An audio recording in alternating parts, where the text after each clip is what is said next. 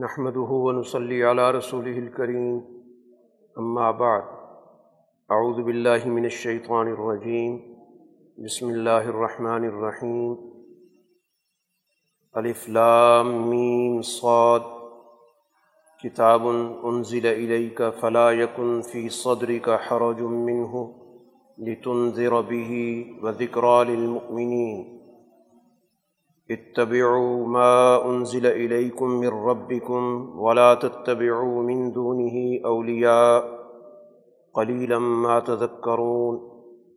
صدق اللہ العظیم. سورہ آراف مکی صورت ہے. اس سورہ میں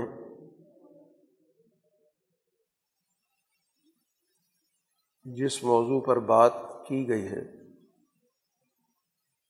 اس کا تعلق اس بات سے ہے کہ کچھ اقوام دنیا میں ایسی موجود ہیں جن کے ہاں مذہب کا تصور صرف اور صرف روحانیت کے عنوان سے پایا جاتا ہے۔ اور اس میں وہ اتنا غلوف کرتی ہیں اتنا مبالغہ ہے کہ جو انسان کے جسمانی تقاضے ہیں، مادی تقاضے ہیں، ان کا بھی وہ انکار کر دیتی ہیں۔ جیسے رہبانیت کی ایک صورت مسیحیت اور عیسائیت میں پائی جاتی تھی۔ اسی طرح دیگر مذاہب، ہندو مت، بدھ مت مختلف مذاہب میں یہ ایک فکر اور سوچ موجود ہے کہ انسان کی ترقی مادیت کے ساتھ نہیں ہو سکتی۔ اس کو اپنے مادی تقاضوں سے اور جسمانی تقاضوں سے بالکل الگ تھلگ کرنا ہو۔ تو پھر جا کر اس کی روح کو ترقی حاصل ہوگی۔ اور جو مذہب کا حقیقی منشا ہے وہ پورا ہوگا۔ تو یہ جو سوچ ہے، یہ بھی یک طرفہ سوچ ہے۔ اس صورح کے اندر، اس حوالے سے جو متوازن سوچ ہے، جو دین فطرت جس کا تقاضا کرتا ہے، جو در حقیقت انسان کی فطرت ہے، کہ یہ مجموعہ ہے دو مختلف صلاحیتوں کا۔ ایک اس انسان کے اندر ایک جسمانی صلاحیت ہے، مادی تقاضے ہیں۔ جن کو بہیمی تقاضے بھی کہا جاتا۔ ہے ان کو پورا کرنا، ان کے لیے باقاعدہ ایک لاہ عمل دینا، اس کے لیے ایک نظام دینا، یہ بھی دین کا بنیادی مقصد ہے، منشا ہے۔ اسی کی روشنی میں دین بتاتا ہے کہ کون سی چیزیں اس کے لیے مفید ہیں جن کو اسے استعمال کرنا ہے اور کون سی چیزیں نقصان دہ ہیں جن کو شریعت نے حرام کی۔ تو شریعت کا جو بنیادی ڈھانچہ ہے، وہ بنیادی طور پر اس دنیا کے اندر انسانی تقاضوں سے بحث کرتا ہے۔ انسان کے اندر دوسری صلاحیت وہ ملکیت اور روحانیت کی کہلاتی ہے، جو اس کو باقی جانداروں سے الگ تھلگ کرتی ہے۔ تو اس کے تقاضے بھی دین بتاتا ہے تاکہ یہ انسان محض ایک حیوان کے درجے پر نہ رہے، بلکہ انسانی درجے پر آ کر اپنا کردار ادا کرے۔ تو ان دونوں صلاحیتوں کو جو کہ انسان کے اندر اکٹھا کیا گیا، اس لیے جو سچا دین ہوگا، وہ ان دونوں چیزوں کو ملحوظ رکھے گا۔ کسی کو کسی پر اس طرح ترجیح نہیں دے گا کہ دوسرا حصہ بالکل ہی ختم ہو جائے یا بہت ہی کمزور ہو جائے۔ سورہ کے آغاز میں رسول اللہ صلی اللہ علیہ وسلم کو مخاطب کر کے کہا گیا کہ کتاب ان ضلع یہ کتاب آپ کی طرف نازل کی گئی ہے۔ اب اس کتاب کے ذریعے آپ نے لوگوں کو رہنمائی دینی۔ باقی زبردستی تو کسی پر ہدایت مسلط نہیں کی جاتی۔ اور کسی کی طرف سے اس کے انکار کی وجہ سے آپ کو کسی بھی صورت میں دلی تنگی نہیں ہونی چاہیے۔ رسول اللہ صلی اللہ علیہ وسلم کو چونکہ انسانوں کی ہدایت، ان کی بھلائی اور فلاح بہت زیادہ مطلوب تھی۔ اس لیے آپ اس معاملے میں بہت زیادہ متفکر ہوتے تھے۔ آپ کی طبیعت پہ بہت زیادہ اس کا بوجھ پڑتا تھا۔ اس لیے باقاعدہ اللہ تعالیٰ کی طرف سے یہ رہنمائی دی جا رہی ہے کہ آپ کے دل میں، سینے میں کسی قسم کی تنگی نہیں ہونی چاہیے۔ آپ کا تو مقصد ہے لطن زیرہ بھی آپ ان کو ان کے بدعمالیوں کے نتائج سے آگاہ کرتے رہیں۔ ان کو خبردار کرتے رہیں۔ یہ بتاتے رہیں کہ اس کے نقصانات کیا ہیں۔ ان کو مستقبل میں کس طرح کی صورت حال کا سامنا ہو۔ اور یہ کتاب جو ایمان لا چکے ہیں، ان کو یاد دہانی کراتی ہے۔ ان کو غفلت سے نکالتی ہے۔ ان کو آگے بڑھنے کا راستہ دکھاتی ہے۔ اس لیے اب تقاضا یہ ہے کہ جو کچھ تم پر اللہ تعالیٰ کی طرف سے نازل کیا جا رہا ہے، جو پیغام، جو وہی اس کی اتباع کرو۔ اس کے علاوہ کسی اور کو اپنا دوست قرار دے کر اس کی بات مت مانو۔ جو خود ساختہ طور پر تمہیں یہ تصور دیں گے تأثر دیں گے کہ ہم تمہارے خیر خواہ ہیں، دوست ہیں۔ تو بنیادی دستور قرآن حکیم قرآن حکیم کی اتباع ہوگی۔ اور جو قرآن حکیم کی اتباع کر رہا ہے، تو یقیناً اس کی بات تو سنی جائے گی۔ لیکن قرآن کے مقابلے پر اگر کوئی اپنا متوازی فکر دے گا، نظام دے گا تو ان کے ساتھ اس طرح کے قربت کا کوئی تعلق نہیں ہو سکتا۔ کوئی دوستی کا ایسا رشتہ نہیں ہو سکتا کہ جس میں ہم ان کو قرآن کے مقابلے میں ترجیح دیں۔ یہ بنیادی باتیں گویا کہ اس سورہ کے آغاز میں کی گئی ہیں اور ساتھ ہی ساتھ یہاں پر اس سورہ میں جو کہ تاریخی واقعات کا بھی ذکر کیا گیا ہے اس کی طرف بھی توجہ دلائی گئی ہے۔ ان تاریخی واقعات کے اندر جو پہلو مشترکہ نظر آ رہا ہے کہ ان قوموں نے اس دنیا کے اندر مفاد پرستی کی، دولت پرستی کی، اپنے دنیاوی حیثیت کو غالب کر کے اپنے جبر کی سوچ کو انہوں نے معاشرے میں غالب کیا۔ تو یہ گویا کہ دوسری انتہا تھی۔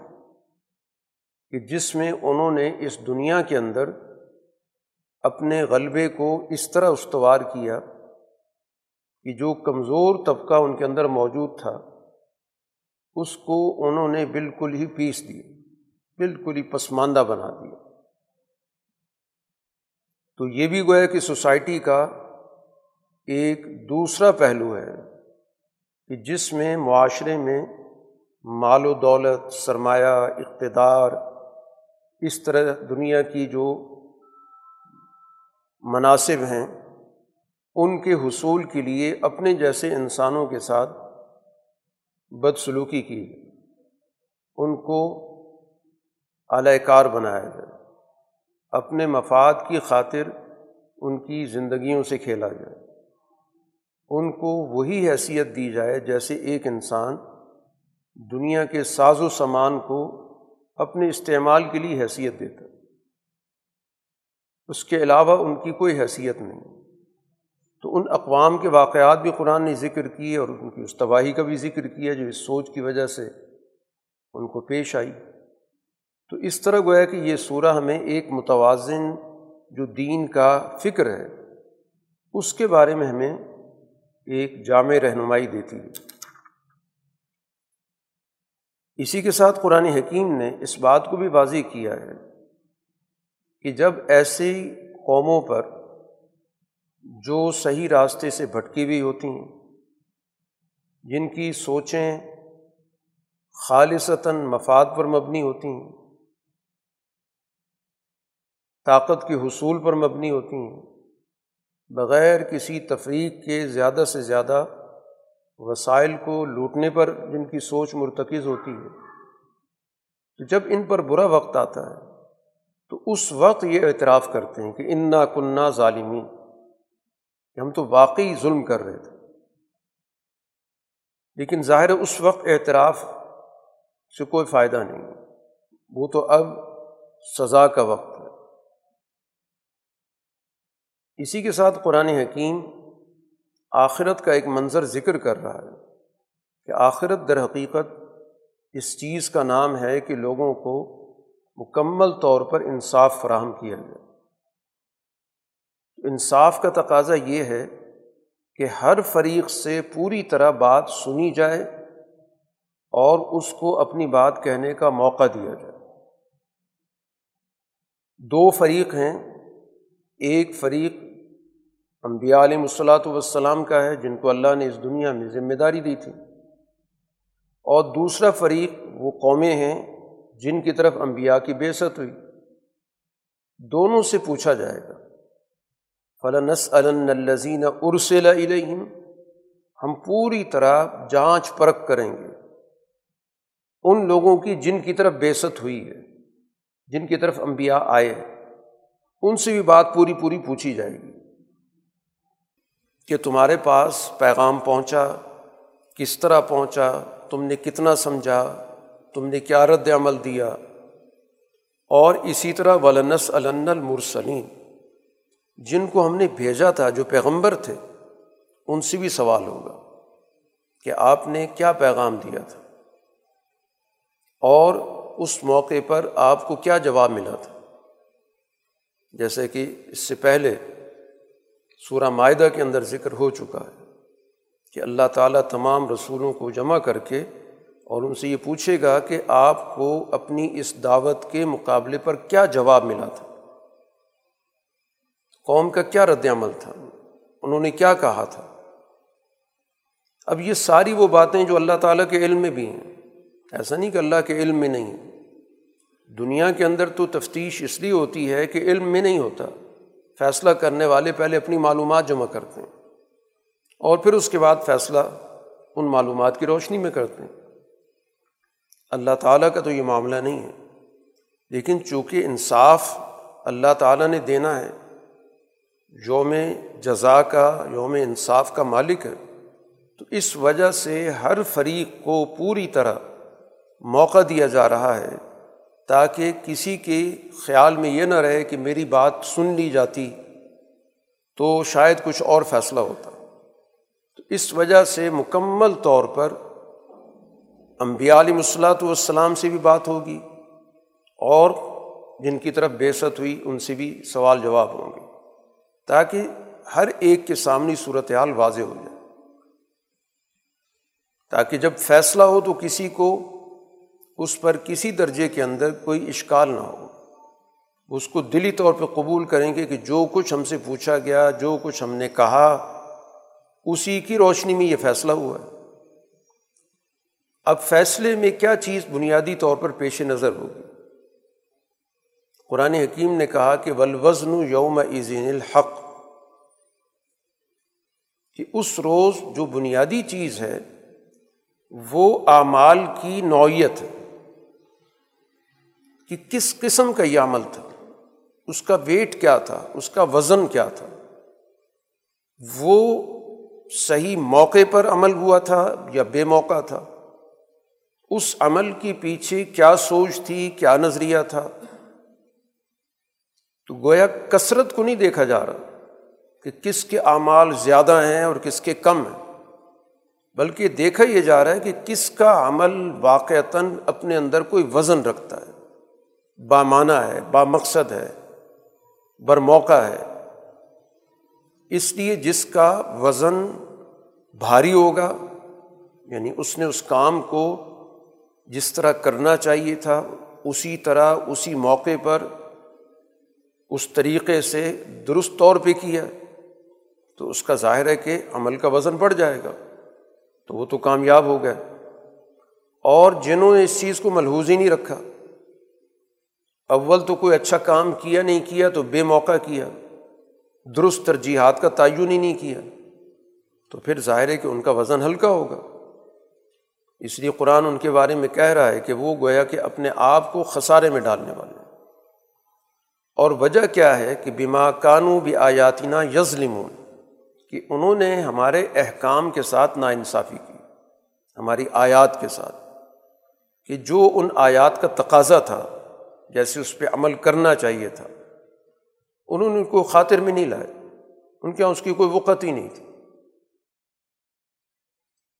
اس کے بعد قرآن حکیم تمام انسانیت کو اپنے ایک بنیادی انعام سے آگاہ کر رہا ہے، جتا رہا ہے کہ یہ دنیا انسانوں کے لیے پیدا کی ہے بلقت مکن نا کم فل ارد بجالنا لکم فیحہ معاش کہ ہم نے تمہیں زمین کے اندر رہنے کے لیے پوری طرح صلاحیت دی، تمہیں جمایا کہ اس زمین کے اندر تم نے کیسے رہنا ہے۔ تو تمہاری بود و باش، رہن سہن، اس کا پورا ایک نظام بنایا۔ تمہارے لیے یہاں کا ماحول سازگار بنایا۔ پھر اس کے نتیجے میں تمہاری یہاں پر رہائش کو بامانہ بنایا۔ اس کے لیے جو بھی تمہاری ضروریات تھیں وہ پوری کی۔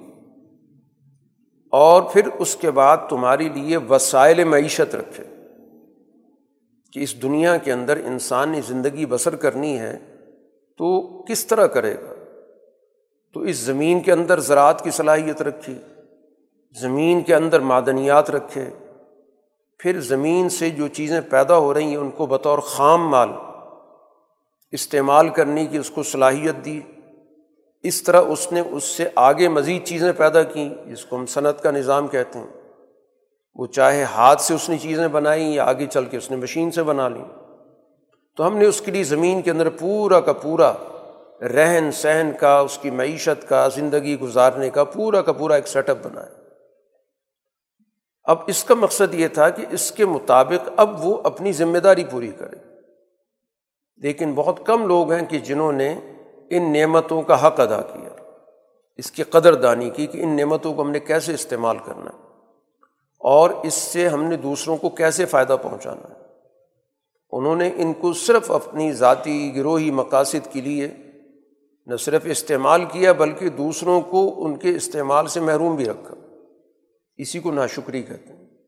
شکر نام ہوتا ہے کہ اللہ کی نعمتوں کو اس طور پر استعمال کیا جائے کہ جو ان کی صحیح قدر ہے، وہ متعین ہو، خود بھی استفادہ کرے اور دوسروں کو بھی استفادے کا موقع دے۔ اور اگر اس کے پاس زیادہ سوچ بچار موجود ہے، سمجھ موجود ہے، علم موجود ہے اپنے اس علم سے دوسروں کو فائدہ پہنچائے۔ تو شکر اسی چیز کو کہا جاتا ہے۔ اس کا ایک اظہار ہے جس کو ہم زبان سے کہتے ہیں کہ اللہ کا شکر ہے۔ لیکن اصل چیز اس کے عمل سے تعلق رکھتی ہے کہ اس نے اس نعمت کو کیا اپنی ذات تک محدود رکھا، اس کا ضیاع کیا، یا اس نعمت کو اس نے عام کیا اور دوسروں کو بھی اس سے فائدہ اٹھانے کا موقع دیا۔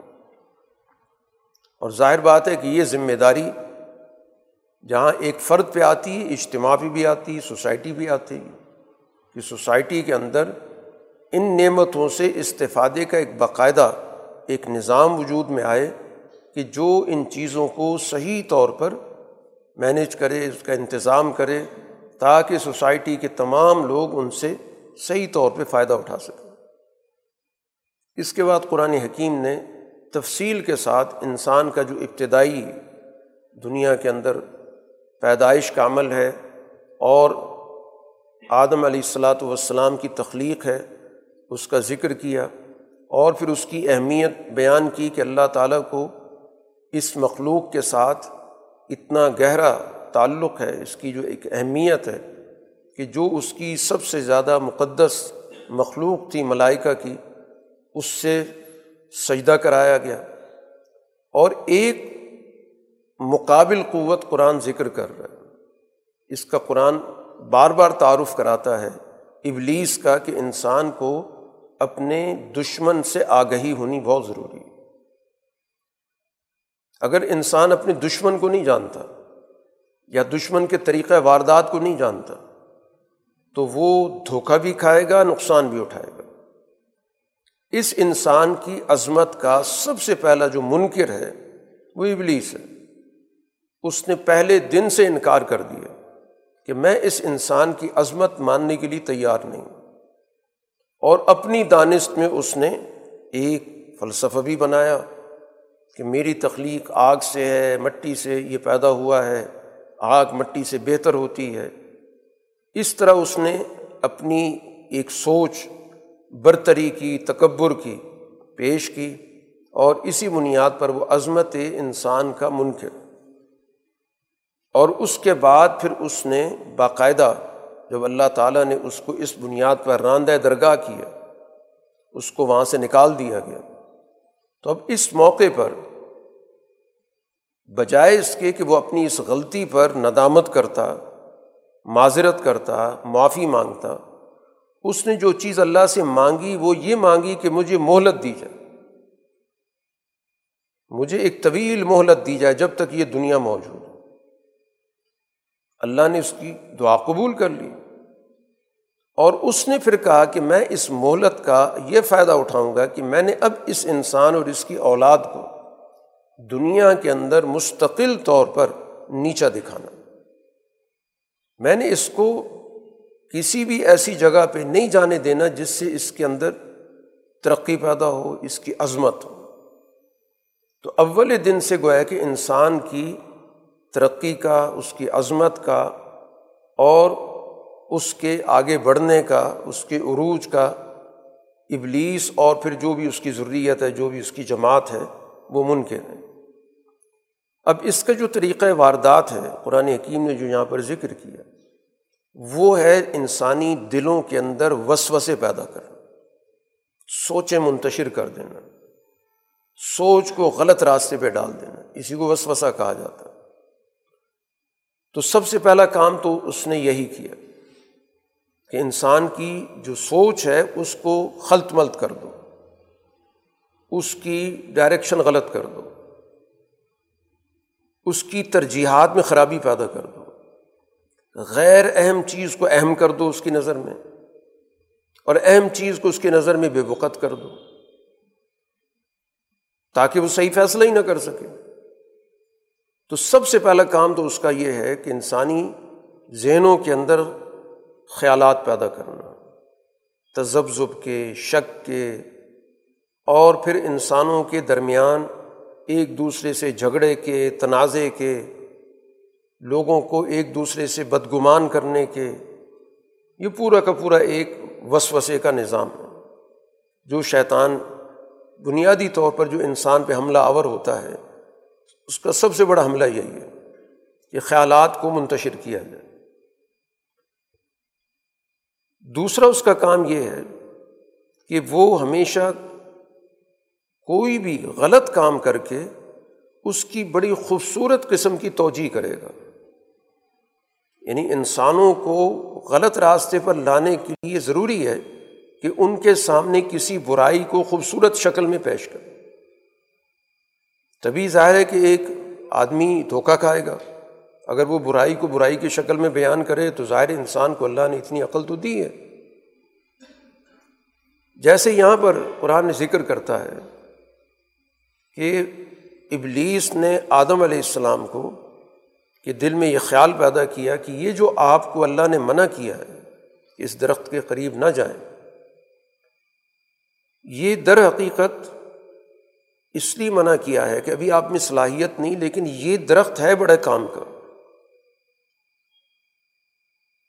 اس کے استعمال کے بعد آپ کے اندر وہ صلاحیت پیدا ہو جائے گی کہ آپ ہمیشہ جنت میں رہیں گے۔ یا آپ فرشتے بن جائیں گے۔ اور کم سے کم اتنا تو ضرور ہوگا کہ آپ کی یہاں کی ہمیشہ کی زندگی ہوگی۔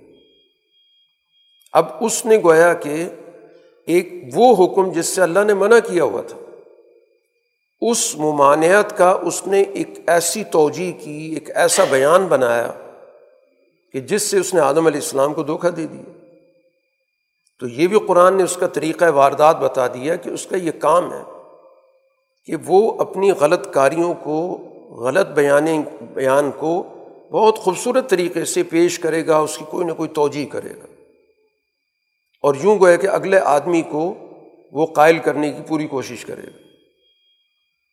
پھر جھوٹی قسم بھی کھائے گا۔ وہ قاسم ہوما بڑی قسم کھا کے اس نے کہا کہ میں تو تمہارا بہت ہی خیر خواہ ہوں۔ میں جو کہہ رہا ہوں آپ کے خیر خواہی میں، بھلائی میں کہہ رہا ہوں۔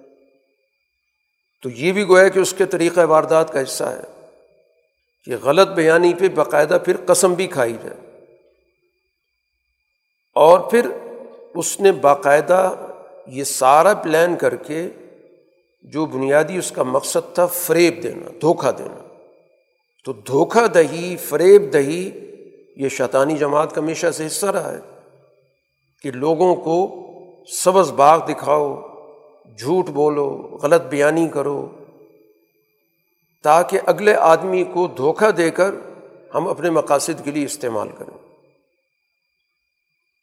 اور پھر اس کے بعد اگلا کام کیا ہے کہ اس انسان کو کی جو ایک حیثیت ہے، اس کی ایک عزت ہے، اس کا ایک وقار ہے، اس کو مٹا دو۔ چنانچہ جیسے یہاں پر آدم علیہ السلاۃ والسلام اس درخت کے قریب ہوئے، تو اس کے نتیجے میں جو ان کا جنت کا لباس تھا وہ اتر گیا۔ پھر انہوں نے حیا کی وجہ سے پتوں سے اپنے آپ کو ڈھانپنے کی کوشش کی۔ تو اس کا گویا کہ شیطان کا کام بھی یہ کہ ایک انسان کو بے وقت کیا جائے۔ کیونکہ انسان کا جو لباس ہے، اس کے لیے ایک وقار کا سبب بنتا ہے۔ اسی وجہ سے گویا کہ وہ باقی جانداروں سے ممتاز ہے کہ باقی جاندار دنیا کے اندر اسی حالت میں جس میں پیدا ہو، اسی طرح پھرتے ہیں۔ ان کے اندر وہ حص نہیں ہے۔ لیکن اللہ نے انسان کی فطرت کے اندر یہ چیز رکھی ہے کہ وہ اپنے جسم کو چھپاتا ہے۔ یہی اس کا وقار ہے۔ اسی وجہ سے کسی شخص کی بھی آپ لباس کو اتارتے ہیں تو وہ اس کو اپنی بے عزتی محسوس کرتا ہے تزلیل محسوس کرتا ہے۔ اسی وجہ سے کہ اس کے اندر یہ بات موجود ہے کہ اس لباس سے مجھے ایک وقار اور عزت حاصل ہوتی ہے۔ یہ سارے کام قرآن حکیم نے یہاں پر شیطان کے ذکر کی ابلیس کے ذکر کی اور ظاہری اس کی جماعت کا یہی مشن ہے۔ فریب کاری کرنا، دھوکہ دینا، غلط بیانی کرنا، جھوٹ کو سچ کے روپ میں پیش کرنا، بدی کو نیکی کی شکل میں پیش کرنا، جھوٹی قسمیں اٹھانا، اور ان تمام کا مقصد یہ کہ اس انسان کو ذلیل کیا گیا تو تزلیل انسانیت یہ شیطان اور اس کی جماعت کا بنیادی مشن ہے۔ تو بہرحال یہ عمل ہوا۔ اور اس کے نتیجے میں پھر آدم علیہ السلاۃ والسلام کو فوراً تنوع ہوا۔ اللہ تعالیٰ نے کہا، میں نے منع نہیں کیا تھا کہ یہ تمہارا کھلا دشمن ہے۔ ان شیطان لکما ادو مبین۔ یہ تو تمہارے وجود سے لے کر تمہارے اس مقام کو جو اللہ نے تمہارا پیدا کیا اور تمہاری اس مقام کو ظاہر کرنے کے لیے ملائکہ کے ذریعے سجدہ بھی کرایا۔ اس سے اب تمہاری یہ عظمت اور عزت دیکھی نہیں جائے گی۔ اور یہ ہمیشہ تمہاری نسل کے پیچھے پڑا رہے گا۔ تو آدم علیہ السلاۃ والسلام نے اس وقت فوراً ہی اللہ کی طرف رجوع کیا، اس کے لیے اللہ سے درگزر کی درخواست کی، معافی مانگی۔ تو یہی فرق ہے ایک انسان اور ایک شیطان میں۔ شیطان کو جب راندہ درگاہ کیا گیا تو وہ، اس نے وہ چیز مانگی کہ میں اپنے اس گمراہی کے مشن کو جاری رکھوں اس نے معافی نہیں مانگی۔ اور انسان کے اندر اللہ نے یہ صفت رکھی ہے کہ وہ اپنی غلطیوں سے سیکھتا ہے۔ غلطیاں انسان سے ہوتی ہیں۔ وہ کوئی انہونی بات نہیں ہے۔ اصل چیز یہ ہے کہ غلطیوں سے سیکھا جائے اور اس کی اصلاح کی جائے۔ وہ غلطیاں بار بار نہ ہوں، دوبارہ نہ کی جائیں۔ تو اسی سے گویا کہ انسان کی ترقی ہوتی ہے۔ تو یہ جو توبہ کا عمل ہے، یہ در حقیقت انسان کو ترقی کی طرف لے کے جاتا ہے۔ کیونکہ انسان کے اندر ایک، اس کے نتیجے میں ایک ندامت پیدا ہوتی ہے۔ اس کو اپنی ذات کے حوالے سے ایک عجز کا احساس ہوتا ہے اور وہ اللہ کی طرف رجوع کرتا ہے۔ تو یہی رجوع ہی اس انسان کو ترقی کی طرف لے کے جاتا ہے۔ اور اپنی غلطی پر اکڑنا، جمنا، اس کی توجیحات کرنا یہ در حقیقت ابلیسی اور شیطانی کام تو یہی یہاں پر قرآن حکیم نے ہمیں بتایا کہ آدم علیہ السلاۃ والسلام کی سنت یہ ہے کہ اپنی غلطی سے سیکھا جائے، اس سے رجوع کیا جائے، بجائے اس کے کہ اس کی کوئی وجہ بیان کرنا شروع کر دیں یا اس کے نتیجے میں انسان اس غلطی کو ہی صحیح قرار دینا شروع کر دیں تو سب سے بہتر راستہ یہ ہے کہ غلطی ہے، اس کو مانا جائے اور پھر اس کی اصلاح کی جائے اور صحیح راستے پر انسان گامزن ہو۔ اب قرآن حکیم ذکر کرتا ہے کہ اس واقعے کے نتیجے میں ظاہر آدم علیہ السلاۃ والسلام کو اس دنیا میں بھیج دیا گیا۔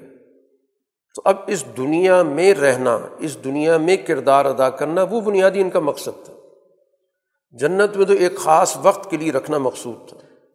ایک تو ان کے سامنے وہ پورا ماحول تاکہ ان کے ذہن میں رہے کہ نعمتیں کیا ہوتی ہیں، ایک اعلیٰ ماحول کیا ہوتا ہے، تاکہ دنیا کے اندر رہ کر وہ اس اعلیٰ ماحول کے اعتبار سے لوگوں کی رہنمائی کر سکیں۔ جو انسان کے اندر ایک اچھائی، ایک اچھا ماحول میں رہنے کا، اس کو دیکھنے کا، اس کے اندر ایک جذبہ موجود ہے، تو یہ اسی وجہ سے کہ اس کے اول جو باپ تھے آدم علیہ السلام، وہ اس جگہ پر رہ کے آئے۔ تو وہی چیز انسانوں کے اندر منتقل ہو رہی ہے کہ اس دنیا کو بھی اسی طرح کا بنایا جائے جس طرح کے ایک جنت کا ماحول موجود ہوتا ہے، کہ ایک امن کا ماحول ہو، ایک فراخی معاش کا ماحول ہو، تنازع سے پاک ماحول ہو، تمام چیزوں کی دستیابی ہو، اسی کو بنیادی طور پہ جنت کہا گیا۔ تو ولکم فل ارد مستقر و متعن الہین اب تمہارے لیے زمین کے اندر ایک قرار گاہ ہے۔ تم رہو یہاں پر اور یہاں کے وسائل سے استفادہ کرو۔ یہ دنیا تمہارے لیے بنائی گئی۔ قرآن حکیم اسی تناظر میں اب آگے پوری اولاد آدم کو، نسل انسانی کو مخاطب کر کے بتاتا ہے کہ انسانیت کا اصل جو اعزاز ہے وہ کیا ہے۔ اس کے لیے قرآن نے جو لفظ استعمال کیا، وہ لباس کا لفظ استعمال کیا۔ اب اس لباس ایک ظاہری لباس ہے۔ اس کی بھی قرآن نے دو مقاصد ذکر کیے کہ ایک تو اس انسان کو چھپاتا ہے اور دوسرا یہ لباس اس کو زینت دیتا ہے، اس کو خوبصورتی عطا کرتا ہے۔ تو اس لباس کو تم نے کسی بھی صورت میں اپنے آپ سے علیحدہ نہیں ہونا۔ یعنی اپنے آپ کو کسی صورت میں بے لباس نہیں ہونے دینا۔ اپنے جسم کو تم نے چھپانا بھی ہے اور اپنے جسم کی جو زینت ہے وہ تم نے اس لباس سے حاصل کرنی تو یہ تو ہے ظاہری لباس۔ قرآن نے ایک اور لباس کی بات بھی کی، جس کو قرآن نے کہا لباس التقوا ظال کا خیر۔ یہ تقوا کا لباس، جو انسان کے کردار کا لباس ہے، اس کے اخلاق کا لباس ہے، جس کے نتیجے میں ایک انسان واقعتاً انسان بنتا ہے۔ اس کے اندر جو اعلیٰ درجے کے اخلاق ہیں، ان سے جب آراستہ ہوتا ہے تو اس طرح گویا کہ ظاہر اور باطن دونوں گویا کہ ایک لباس میں جب لپیٹ دیے جاتے ہیں، تو پھر جا کے ایک انسان کی ایک حقیقی عزت اور اس کا مقام پیدا ہوتا ہے۔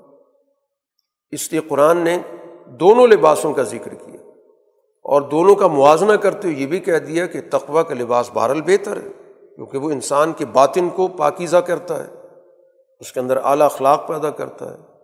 اس کے اندر عدل و انصاف کا جذبہ پیدا کرتا ہے۔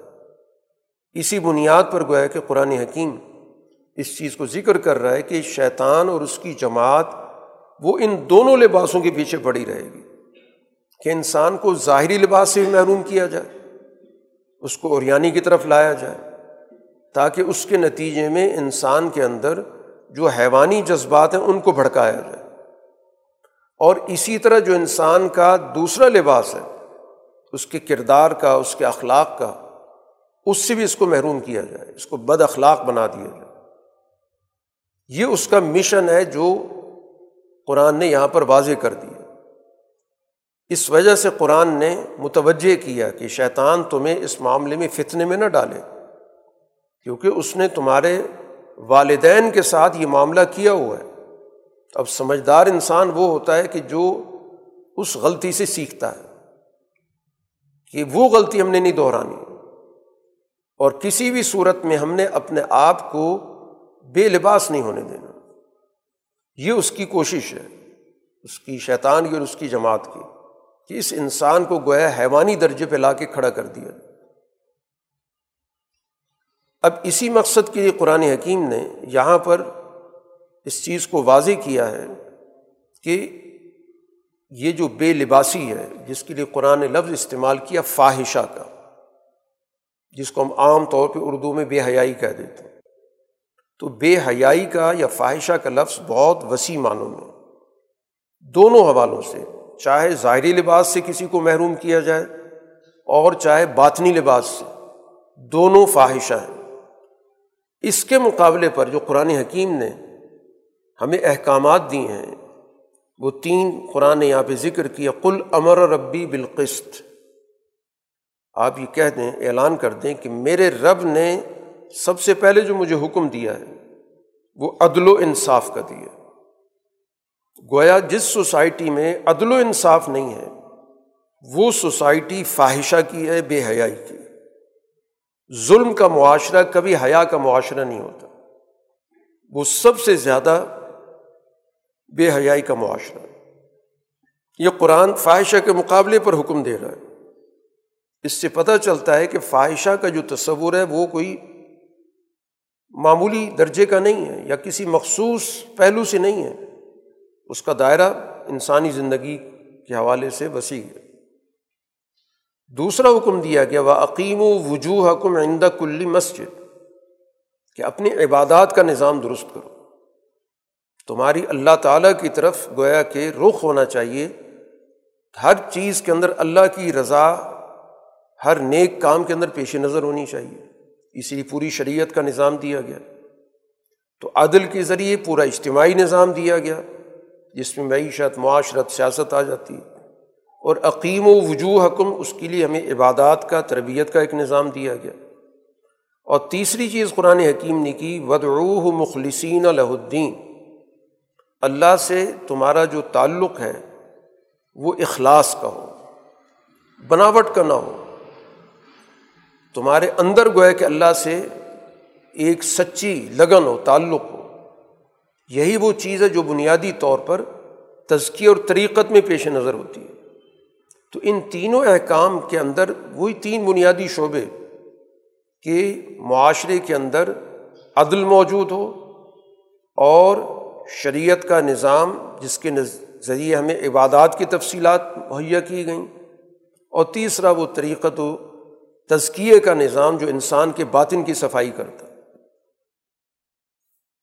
ان تفصیلات کو ذکر کرنے کے بعد اس بات کو گویا کہ واضح کیا جا رہا ہے کہ جو دین کا تصور ہے وہ اس دنیا کے اندر اللہ کی نعمتوں سے استفادے پر مبنی، انحراف پہ نہیں ہے۔ جو دنیا کے اندر ایک مذہب کا تصور پایا جاتا ہے کہ مذہب وہ ہوتا ہے یا مذہب سے تعلق کا مطلب یہ ہوتا ہے کہ آپ دنیا سے الگ تھلگ ہو جائیں۔ اپنی ایک بے بسی کی، بے کسی کی ایک زندگی بسر کریں۔ اللہ کی نعمتوں سے اپنے آپ کو دور کریں۔ قرآن نے یہاں پر اس کو بڑی وضاحت کے ساتھ ذکر کیا کہ کل منحرم زینت اللہ، آپ ان سے ایک سوال کریں۔ کہ یہ اللہ تعالیٰ نے زیب و زینت خود پیدا کی ہے کہ جس کے ذریعے لوگ اس دنیا کے اندر ایک اچھی زندگی بسر کریں۔ اچھا لباس ہو، ان کی ایک اچھی خوراک ہو، ان کی ایک اچھی رہائش ہو، ان کا رہن سہن اچھا ہو، اسی کو زینت کہتے ہیں۔ یہ اللہ نے اپنے بندوں کے لیے پیدا کی۔ تو اللہ نے بندوں کے لیے پیدا کی تو کس نے آرام کر دی؟ حلال و حرام کا جو منصب ہے وہ صرف اللہ کے پاس ہے۔ اور اللہ نے اس حوالے سے نبی کو ایک ذمہ داری دی ہے۔ کوئی اور نہیں ہے جو خود فیصلے شروع کر دے۔ تو جس زینت کو، جس خوبصورتی کو اللہ نے پیدا کیا اپنے بندوں کے لیے، اس کو کس نے آرام کر دی؟ اسی طرح پاکیزہ رزق اس نے پیدا کیا کس نے اس کو آرام کر دی؟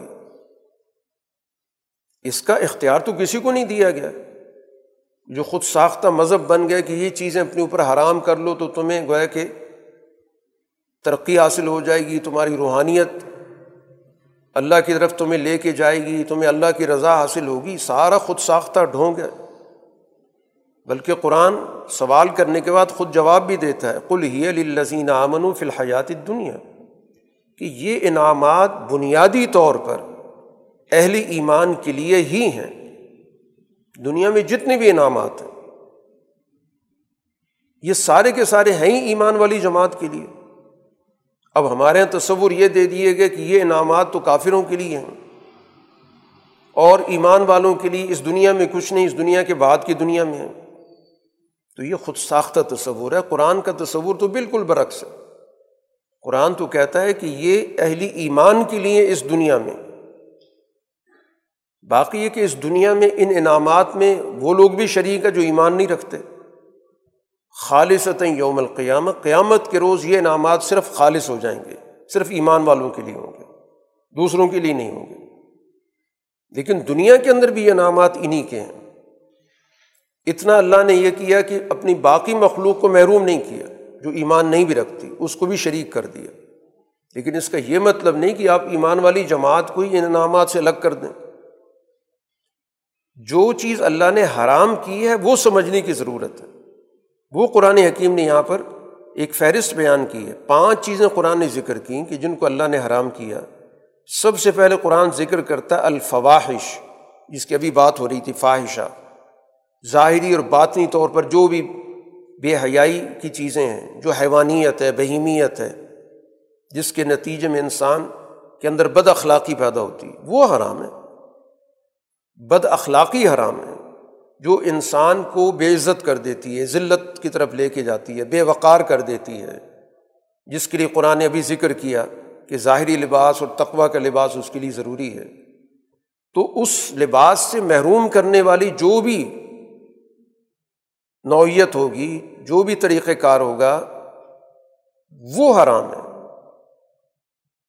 دوسری چیز جو قرآن نے ذکر کی ول اسم جو چیزیں انسان کو اس دنیا کے اندر نیکی سے علیحدہ کر دیتی ہیں، جو انسان کے اندر مفاد پرستی پیدا کر دیتی ہیں، جو انسان کے اندر اجتماعیت سے کاٹ کر فرد کے حوالے سے جو اس کے اندر حوث پیدا کرتی ہیں۔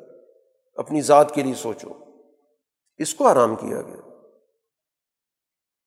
اسی طرح قرآن نے ناحق ظلم کو منع کیا ہے، حرام اس کو کیا ہے۔ کہ کوئی ان وسائل پہ قبضہ کر لے، دوسروں کو محروم کر دے۔ حرام یہ ہے۔ یہ نہیں کہ ان وسائل کو ہی حرام کر دو، کہ ان سے تمہارا کوئی تعلق نہیں۔ اس طرح کی سوچ دے کر در حقیقت سوسائٹی میں جو ظالم طبقہ ہے، وہ لوگوں کو نیکی کا ایک غلط راستہ بتا کہ کہ نیکی تو یہ کہ ان سے تم لا تعلق ہو جاؤ۔ ان کا نہ کبھی تقاضا کرو، نہ مطالبہ کرو۔ تاکہ اس طرح کے نیک لوگ تمام چیزیں ان ظالموں کے حوالے کر دیں۔ یہ کہہ کے اپنے آپ کو تسلی دے دیں کہ یہ دنیا ان کی ہے، ہماری تو اس کی دنیا کے بعد کی جو دنیا آخرت وہ ہماری۔ تو یہ ناجائز طریقے سے ظلم کرنا یہ حرام ہے۔ چوتھی چیز یہ ہے کہ اللہ کے بارے میں ایسی چیزوں کو شریک کرو جس کی اللہ نے کوئی دلیل ہی نہیں اتاری۔ خود ساختہ۔ بہت سارے لوگ کسی کو اقتدار میں شریک کر دیا، کسی کو وسائل میں شریک کر دیا اور سب چیزیں اپنی ان کے حوالے کر دی۔ یہ حرام ہے۔ اور پانچویں چیز یہ ہے کہ اللہ پر وہ چیز تم بیان کرو، جھوٹ بولو جو تم جانتے نہیں خود ساختہ قسم کی چیزیں اللہ کی طرف منسوخ کر دو کہ اللہ نے یہ منع کر دیا، یہ منع کر دی یہ چیزیں حرام ہیں۔ باقی اللہ نے جو دنیا کے اندر اشیا پیدا کی ہیں، نعمتیں پیدا کی ہیں، وسائل پیدا کی ہیں، وہ تو بنائی اللہ نے انسانوں کے لیے اور انسانوں میں سے بھی ان کے جو ایمان رکھنے والے ہیں۔ ان کا حق سب سے پہلا بنتا ہے۔ اور انہیں ایمان والوں کو یہ سبق پڑھانا شروع کر دیا کہ تمہارا ان انعامات سے کوئی تعلق نہیں ہے۔ تو یہ در حقیقت قرآن فکر سے ہٹی ہوئی باتیں جو سوسائٹی کے اندر رائج ہو گئیں۔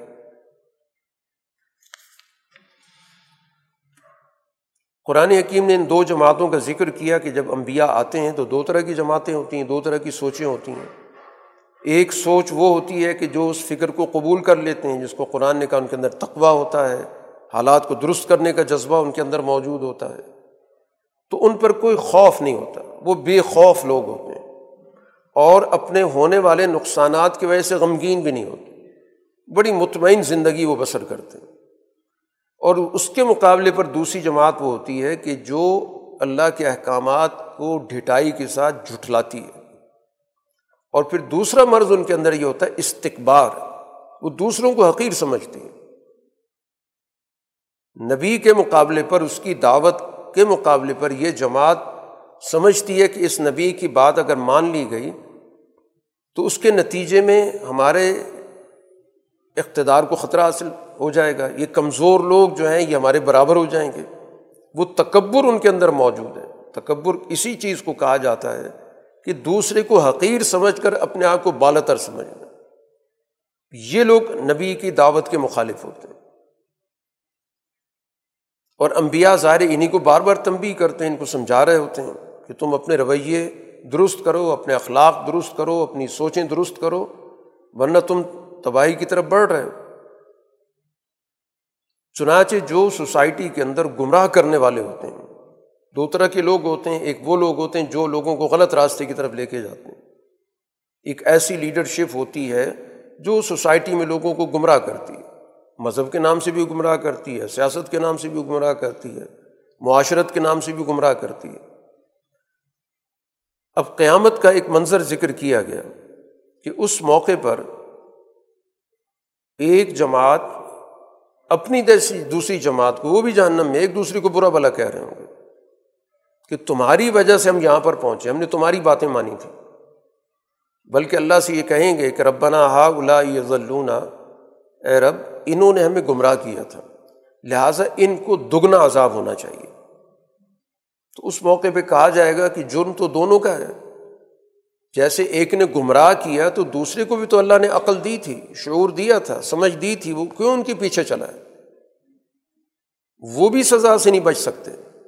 صرف اس وجہ سے کہ ہمیں گمراہ کر دیا تھا، غلط راستہ دکھایا تھا۔ اس لیے ہمیں پتہ نہیں چلا۔ اللہ نے ہر انسان کو باعقل، بابصیرت پیدا کیا اس کی ذمہ داری بنتی ہے کہ کوئی اس کو دعوت دے رہا ہے تو اس کو جانچے، پرکھے۔ آنکھ بند کر کے اس کے پیچھے چل پڑے تو اس کا بھی قصور ہے۔ تو اس لیے اس کو بھی سزا کا سامنا کرنا پڑے گا۔ قرآن حکیم اب یہاں پر آگے جا کر تین جماعتوں کا ذکر کرتا ہے اور ان تینوں کا ایک مکالمہ ہے قیامت کے روز۔ دو جماعتیں تو بڑی واضح ہیں۔ ایک کو قرآن حکیم نے کہا صحاب الجنہ، جنت میں جانے والے۔ ایک وہ ہیں جو آگ والے ہیں، جہنم میں جانے والے ہیں۔ ایک تیسری جماعت کا بھی قرآن نے ذکر کیا اور اسی حوالے سے اس سورہ کا عنوان بھی ہے جو اصحاب العراف کہلاتے ہیں۔ یعنی دنیا کے اندر کچھ ایسے لوگ بھی رہے ہیں۔ کہ جن کے سامنے حق پوری طرح واضح نہیں ہو سکا، ان تک صحیح بات پہنچ نہیں سکی، وہ صحیح فیصلے تک نہیں پہنچ سکے کسی بھی وجہ سے۔ اب وہ لوگ تھے کہ جن نے اپنی فطرت کے تقاضے پہ عمل کیا۔ کچھ چیزیں ایسی ہیں کہ اللہ نے انسان کی فطرت میں رکھی ہیں۔ اگر ان تقاضوں کو وہ پورا کر رہا ہے، لیکن اس کے پاس سچی بات نہیں پہنچ سکی، اللہ کا پیغام نہیں پہنچ سکا یا اس طرح نہیں پہنچ سکا جیسے تھا۔ ایسے لوگوں کے ذریعے پہنچا جو بد کردار تھے، جن کا اپنا کردار نہیں تھا۔ تو جس کی وجہ سے وہ ان کی بات کو قبول نہیں کر سکے۔ تو قرآن حکیم ان کا علیحدہ ذکر کرتا ہے۔ چنانچہ پہلا مکالمہ قرآن ذکر کر رہا ہے جنت والوں کا جہنم والوں سے۔ کہ جنت والے جہنم والوں سے پوچھیں گے کہ دیکھیں جو اللہ نے ہم سے وعدہ کیا تھا، ہم نے تو آج اس کو سچا دیکھ لیا۔ اب تم بتاؤ کہ تم سے جو کچھ کہا جاتا تھا، تم نے اس کو سچ پایا؟ تمہیں کہا جاتا تھا کہ تم غلط راستے پہ چل رہے ہو، تباہی کی طرف جا رہے ہو، آگ دیکھو گے، تو وہ اعتراف کریں گے کہ نام ہاں بالکل۔ جو کچھ کہا گیا تھا وہ سو فیصد سچ تھا اور آج ہم اپنی نظروں سے دیکھ رہے ہیں۔ تو اس موقع پر ایک آواز دینے والا باقاعدہ اعلان کرے گا کہ ان ظالموں پر اللہ کی لانت ہو جو لوگوں کو اللہ کے راستے سے روکتے تھے۔ باقاعدہ طاقت استعمال کر کے، پروپیگنڈا کر کے، دھوکہ دے کے لوگوں کو سچائی سے روکتے تھے اور اس راستے میں ٹیڑھ تلاش کرتے تھے۔ لوگوں کو تاکہ صحیح راستے پر نہ آ سکے۔ اور نتائج کے آخرت کے تو ویسی منکر تھے۔ تو باقاعدہ گویا کہ ان جہنم والوں کے لیے اعلان ہو رہا ہے کہ یہ تو مستحق لانت ہے، کیونکہ یہ ظالم لوگ ہیں۔ انہوں نے دنیا کے اندر جبر کر کے لوگوں کو سچائی سے ہدایت سے دور رکھا۔ اب ان دونوں کے درمیان گویا کہ وہ ایک حجاب ہے، آڑ ہے، اور وہاں پہ آراف پر کچھ لوگ ہوں گے جو دونوں کو پہچان رہے ہوں گے کہ یہ جنت والے ہیں، یہ جہنم والے تو جنت والوں کو مخاطب کر کے کہیں گے، تم پہ سلامتی ہو۔ ان کے دلوں میں ظاہر ہے کہ یہ خیال ہوگا، امید ہوگی کہ ہم بھی جنت میں چلے جائیں۔ ظاہر بالآخر جائیں گے بعد میں، لیکن ابھی درمیان میں۔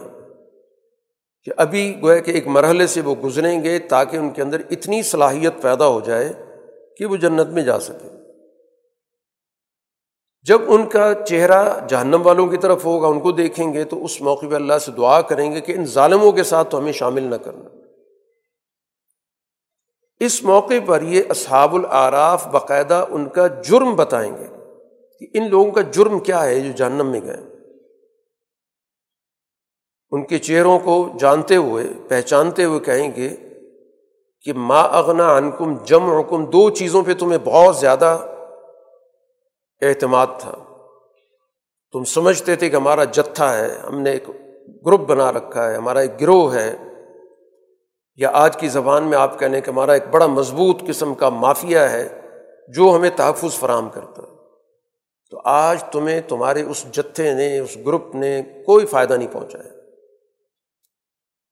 اور تم اپنے آپ کو بڑا سمجھتے تھے، تکبر تھا تمہارے اندر۔ باقی لوگوں کو حقیر سمجھتے تھے، پسماندہ سمجھتے تھے، ذلیل سمجھتے تھے۔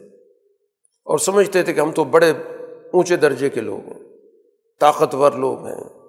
ہمارے پاس حکومت ہے، ہمارے پاس وسائل ہیں۔ ہماری آواز ایوانوں میں سنی جاتی ہے، اپنے مطلب کے فیصلے ہوتے ہیں۔ تو تمہیں آج نہ تمہارے جتھے نے کوئی فائدہ پہنچایا، نہ تمہارے اس تکبر نے فائدہ پہنچایا۔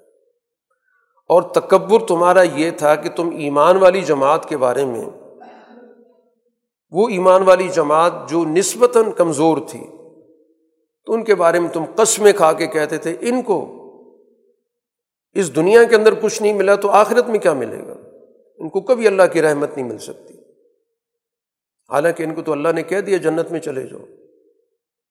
تو جو تمہاری سوچ تھی، تو جو تمہارا رویہ تھا، جو فکر و نظریہ تھا، جس میں تم نے اپنے پورا نظام بنا رکھا تھا، آج وہ تمہارا سارا فکر و نظریہ جہنم رسید ہو گیا۔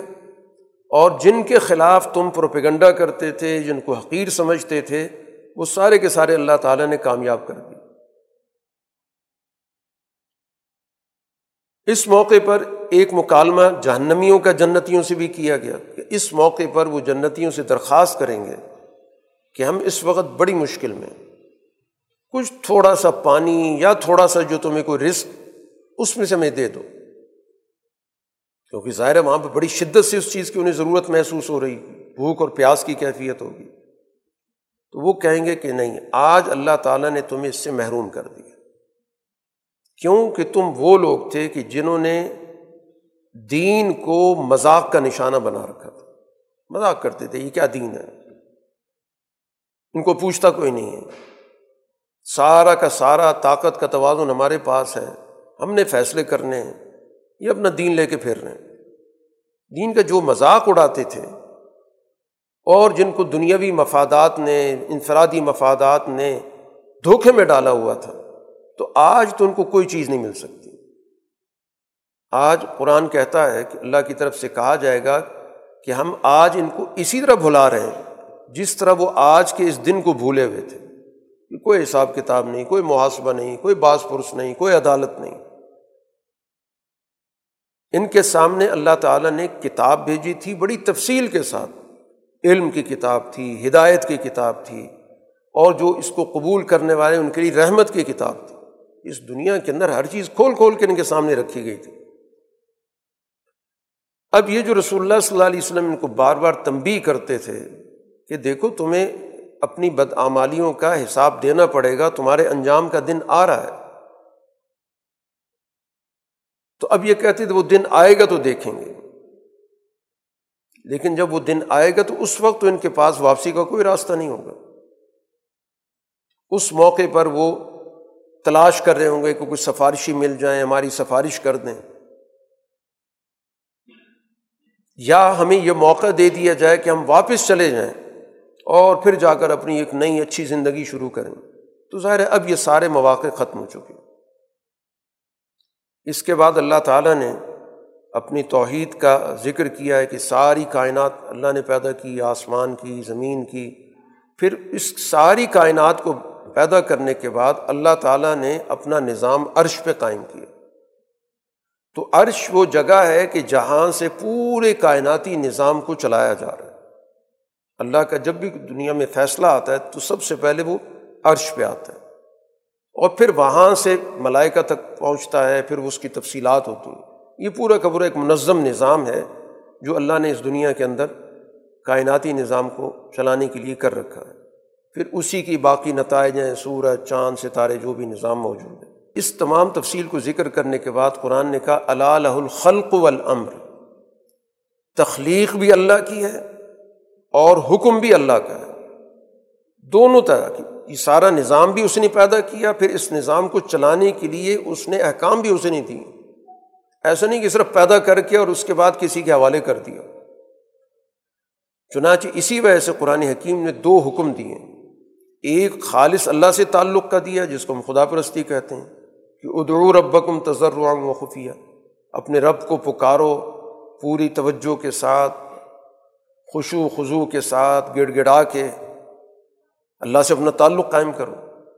اور دوسرا حکم دیا تمدن کے لحاظ سے کہ زمین کے اندر فساد مت مچاؤ، وسائل کو ضائع مت کرو، لوگوں کے درمیان تنازع مت پیدا کرو، گروہ مت پیدا کرو۔ یہ دو بنیادی حکم ہیں، خدا پرستی اور انسان دوستی کی۔ اس کے بعد قرآن حکیم نے کئی واقعات ذکر کیے۔ ان واقعات کے ذریعے در حقیقت سمجھانا مقصد یہ ہے کہ ان قوموں کی تاریخ سے عبرت حاصل کرو۔ سب سے پہلے جو تشریح پیغمبر ہیں، وہ نو علیہ السلاۃ والسلام ہے نو علیہ السلاۃ والسلام نے اپنی قوم کو دعوت دی، اللہ کی بندگی کی، اللہ کی وحدانیت کی، پورے اس نظام کی مرکزیت اللہ سے جوڑو۔ اب اس کا رد عمل کس میں ہو رہا ہے؟ پوری قوم میں نہیں ہو رہا قرآن کہتا کال الملا من قومی، اس قوم کا جو بڑا طبقہ تھا برسر اقتدار طبقہ تھا، طاقتور طبقہ تھا، اس نے نو علیہ السلام کو صاف کہہ دیا کہ آپ بھٹکے ہوئے لگتے ہیں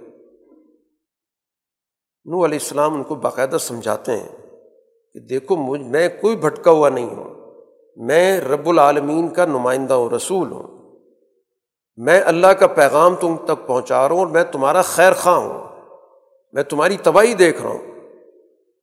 میرا تمہارے ساتھ جو تعلق ہے وہ کوئی دشمنی کا نہیں ہے وہ نیچا دکھانے کا نہیں ہے۔ میں تو تمہاری خیر خواہی کی بات کر رہا ہوں۔ اور میرے پاس وہ علم موجود ہے جو تمہارے پاس موجود نہیں ہے۔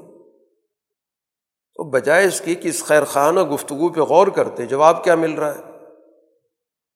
کہ ایک انسان امی سے اس کو کیسے منتخب کر لیا؟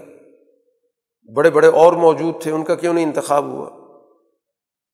قرآن نے یہ کہا، تم اس پہ تعجب ہو رہا ہے کہ تم میں سے ایک شخص آ کے تمہیں سمجھا رہا ہے۔ وہ تمہیں مستقبل کی تباہی سے آگاہ کر رہا ہے۔ تاکہ تمہارے اندر احساس ذمہ داری پیدا ہو، کوئی اچھے اخلاق پیدا ہوں، عدل و انصاف پیدا ہو، تاکہ اللہ کا تم پر رحم ہو۔ بالکل صاف الفاظ میں جھٹلا دیا۔ قرآن دوسری جگہ پہ ذکر کرتا ہے کہ یہ نو علیہ السلاۃ والسلام کی ساڑھے نو سو سالہ جد و جہد ہے۔ جو اسی خیر خواہی کے جذبے کے ساتھ تھی کہ یہ قوم کسی طرح تباہی سے بچ جائے۔ لیکن انہوں نے اس موقع سے فائدہ نہیں اٹھایا۔ تو ظاہر ان پر پھر طوفان آیا اور پھر ساری قوم سوائے اس چھوٹی سی جماعت کے جو نو علیہ السلام کی ایمان لائی تھی، ساری کی ساری غرق کر دی گئی۔ تو یہ قرآن اپنے مخاطب لوگوں کو بتا رہا ہے کہ یہ اس قوم کے واقعے سے عبرت حاصل کرو۔ کہ جس نے اپنے نبی کو جھٹلایا، اس کی بات نہیں مانی تو اس کا وجود ہی ختم ہو گیا۔ اسی طرح قومیں اپنا وجود ختم کر دیتی ہیں اسی طرح قوم عاد کا ذکر کیا۔ ان کی دعوت بھی یہی ہے حود علیہ السلام کی۔ انہیں الفاظ کے ساتھ کہ اللہ کی بالدستی مانو، اس کی بات مانو، جو تم نے من مانی کا نظام قائم کر رکھا ہے، اس کو ختم کرو۔ تو وہاں پر بھی مقابلے پر وہی ملا الزین کفر ہو وہی طاقتور طبقہ، وہی سرداروں کا، وہی اشرافیہ کا طبقہ۔ اور براہ راست حود علیہ السلام پر الزام لگا دیا تو آپ تو ہمیں کم عقل لگتے طاقت ہمارے پاس ہے، ہمیں سمجھا رہے ہیں آپ۔ ہمیں لگتا ہے کہ آپ کی عقل کام نہیں کرتی اور ہم سمجھتے ہیں آپ جھوٹے آدمی ہیں۔ خود علیہ السلام نے بڑے نرمی کے ساتھ کہا، میں قطن کسی صورت میں کوئی صفحات، کوئی حماقت میرے اندر نہیں ہے، میں عقل کی بات کر رہا ہوں، میں اللہ کا نمائندہ ہوں، تمہارا خیر خواہ ہوں۔ میرے پاس ایک امانت ہے، میں تمہارے تک پہنچا رہا ہوں۔ اور پھر یاد کرایا کہ دیکھو، تم سے پہلے قومی نو دنیا کے اندر تھی، اس کی جگہ پر اب اللہ تعالیٰ نے تمہیں ذمہ داری دی ہے۔ تو اللہ کی جو تم پر نعمتیں ان کو ذرا دیکھو تو صحیح، تم نے تو فساد مچا رکھا ہے۔ اللہ نے تم پر کتنی نعمتیں کی ہیں۔ اللہ نے ان کو یہ صلاحیت دی تھی کہ یہ بڑی اچھی اچھی عمارت بنا لیتے تھے۔ پھر اسی طرح اللہ تعالیٰ نے ان کو مویشیوں کا نظام دیا تھا، باغات کا نظام دیا تھا۔ اب جواب میں وہ کہنے لگے اچھا آپ اس لیے آئیں کہ ہم صرف ایک اللہ کی بات مانیں۔ اور یہ جو ہم نے بڑا ایک نظام بنا رکھا ہے، ہم نے بہت سارے خود ساختہ مذہبی، پورا ایک سیٹ اپ بنا رکھا ہے، یہ سارا ختم کر دیں۔ اچھا جو کچھ آپ ہمیں دھمکیاں دے رہے ہیں، وہ لے آئیں۔ چنانچہ ان پر عذاب آیا۔ اور پھر ان کو ایک بات سمجھائی کہ یہ جو تم نے جتنا خود ساختہ نظام بنا رکھا ہے، ان کے پیچھے تو کوئی حقیقت نہیں۔ جو خود ساختہ مذہبی نظام ہے، تم نے کچھ بت بنا رکھے ہیں، کچھ مورتیاں بنا رکھی ہیں، تم نے اس طرح لوگوں کو دھوکہ دے رکھا ہے۔ یہ صرف نام ہی رکھے، ان کی حقیقت تو کچھ بھی نہیں ہے۔ اور ان کی کوئی دلیل بھی نہیں ہے۔ تو لہٰذا ٹھیک ہے، تم اپنے راستے پر چلو، انتظار کرو، میں بھی انتظار کرتا ہوں کہ نتیجہ کیا نکلتا ہے۔ یہ قوم بھی تباہ ہوئی۔ تیسری قوم قوم سمود کا قرآن نے ذکر کیا۔ حضرت صالح علیہ السلام ان کی طرف بھیجے۔ ان کو بھی یہی کچھ سمجھانے کی کوشش کی۔ اور ان کے سامنے باقاعدہ ان کی فرمائش پر کہ ہمیں کوئی نشانی دکھائیں۔ تو اللہ نے ایک اونٹنی کی صورت میں ان کو نشانی دکھائی۔ اور ساتھ ہی یہ کہہ دیا گیا کہ اس کو کسی بھی صورت میں تم نے چھیڑنا نہیں ہے۔ اس کی جو بھی ضرورت ہے، جہاں سے چائے کھائے پیے اس کو نقصان پہنچاؤ گے، تو یہ گویا کہ چلتا پھرتا گویا کہ اللہ کا عذاب ہے۔ اس کو چھیڑو گے، تو یہ عذاب گویا کہ تم سب کو لپیٹ میں لے لے گا۔ اور پھر ان کو سمجھایا، دیکھو تم سے پہلے قوم عاد گئی ہے، تم اب اس کی جگہ پر آئے ہو۔ تمہیں اللہ نے کتنی صلاحیت دی ہے کہ تم جو عام زمین ہے، اس پہ بڑے بڑے محلات بناتے ہو۔ تمہیں یہ صلاحیت دی کہ تم پہاڑوں کو تراش تراش کے اپنے گھر بناتے ہو۔ ان نعمتوں پہ تو توجہ دو۔ تم نے ان نعمتوں کو فساد کا ذریعہ بنا لیا۔ ایک طبقے کو تم نے اس سے نوازنا شروع کر دیا۔ اب صالح علیہ السلام پر ایمان لانے والے نسبتاً کمزور لوگ تھے۔ اب یہ متکبر لوگ جو انکار کر رہے ہیں، وہ ان لوگوں کو جو کمزور ہیں، ان کو بہلانے پھسلانے کے لیے کہتے ہیں کہ اچھا تم، تمہیں پتہ ہے کہ سال باقی اللہ کے رسول ہیں۔ انہوں نے پورے یقین کے ساتھ بات کی کہ ہم صالح علیہ السلام پر بھی اور بلکہ جو کچھ وہ ہمیں پیش کر رہے ہیں، جو پیغام لے کر آئے، ہم اس پہ بھی ایمان رکھتے ہیں۔ اب متکبر کہتے ہیں، ہم تو سب کا انکار کرتے ہیں، ہم تو مانتے ہی نہیں ان کو اور اسی تکبر میں آ کر انہوں نے اس اونٹنی کو چھیڑا، اس کے پاؤں کاٹے۔ اور پھر ظاہر ہے، اس کے بعد اللہ تعالیٰ کی طرف سے ان پر ایک عذاب آیا زلزلے کی صورت میں اور سارے کے سارے اپنے گھروں کے اندر اوندے منہ گر کے مر گئے۔ اسی طرح قومی لوت کا ذکر کیا۔ قومی لوت نے تو باقاعدہ گویا کہ جو اللہ نے ایک معاشرتی نظام بنا رکھا ہے کہ یہ جو انسانی معاشرہ ہے، یہ دو صنفوں سے مل کے چلتا ہے۔ مرد اور عورت دو صنفیں ہیں۔ ان کے درمیان اللہ نے ایک تعلق پیدا کیا ہے۔ کہ اس کو نکاح کے ذریعے اپنی سوسائٹی کو آگے لے کر جائیں، نسل بڑھائیں۔ انہوں نے ہم جنس پرستی شروع کر دی۔ اور گویا کہ پورا کا پورا معاشرہ آلودہ کر دیا۔ لوت علیہ السلاۃ والسلام نے سختی کے ساتھ تنبی کی کہ یہ تم نے سوسائٹی کا جو بنیادی نظام ہے، اس کو توڑ دیا۔ ختم کر دیا۔ معاشرہ تو جس چیز کا نام تھا وہ تو پاکیزگی کا نام تھا، پاکیزہ رشتوں کا نام تھا۔ تم نے اس کو گندگی سے آلودہ کر دیا۔ وہ اتنے ڈھیٹ ہو گئے، انہوں نے کہا کہ ان کو بستی سے نکالو، یہ بڑے پاک بنتے پھرتے ہیں۔ بجائے اس کے کہ اپنے طرز عمل پہ سوچتے کہ ہمارا کیا غلط طرز عمل ہے۔ چنانچہ اللہ تعالیٰ نے ان پر پتھروں کا عذاب بھیجا۔ اور لوت علیہ السلام اور جو چھوٹی سی ایمان والی جماعت تھی، اللہ نے اس کو بچا لیا۔ اسی طرح قوم شعیب کا ذکر کیا۔ قوم شعیب کا تو سارا جو جرم ہے وہ معاشی ہے۔ ان نے تو معیشت کے نظام کو خراب کیا ہوا تھا۔ شعیب علیہ السلام نے ان کو جو باتیں سمجھائی تھیں، ایک یہ بات کی کہ ناپ تول کا جو نظام ہے، اس کو پورا پورا کرو۔ اس میں کمی بیشی مت کرو۔ اشیا کو وزن کے لحاظ سے بھی اور کوالٹی کے لحاظ سے بھی کم زیادہ مت کرو۔ دونوں لحاظ سے کہ جب لوگوں کے ساتھ لین دین ہو رہا ہے، تو جو چیز جتنی دینی ہے، جتنی مقدار میں دینی ہے، جتنی وزن میں دینی ہے جتنی معیار میں دینی ہے، اسی طرح دو۔ نہ معیار گھٹاؤ، نہ مقدار گھٹاؤ۔ اس سے سوسائٹی کے اندر فساد پیدا ہوتا ہے۔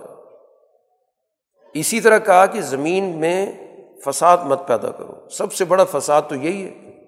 کہ سوسائٹی کا توازن اسی چیز پہ کھڑا ہوتا ہے کہ لوگ آپس میں جب معاملات طے کرتے ہیں، تو برابری کی بنیاد پہ کرتے ہیں۔ تو اس طرح سوسائٹی قائم بھی رہتی ہے، ترقی بھی کرتی ہے۔ اور اگر ایک سارا کا سارا لوٹنے کی طرف آ جائے اور دوسرے کو محروم کرنا شروع کر دے، تو اسی سے سوسائٹی کے اندر فساد پیدا ہوتا ہے۔ ایک جرم ان کا یہ بھی تھا کہ یہ رہزنی بھی کرتے تھے، مختلف ناکے لگا لیتے تھے، بیٹھ جاتے تھے۔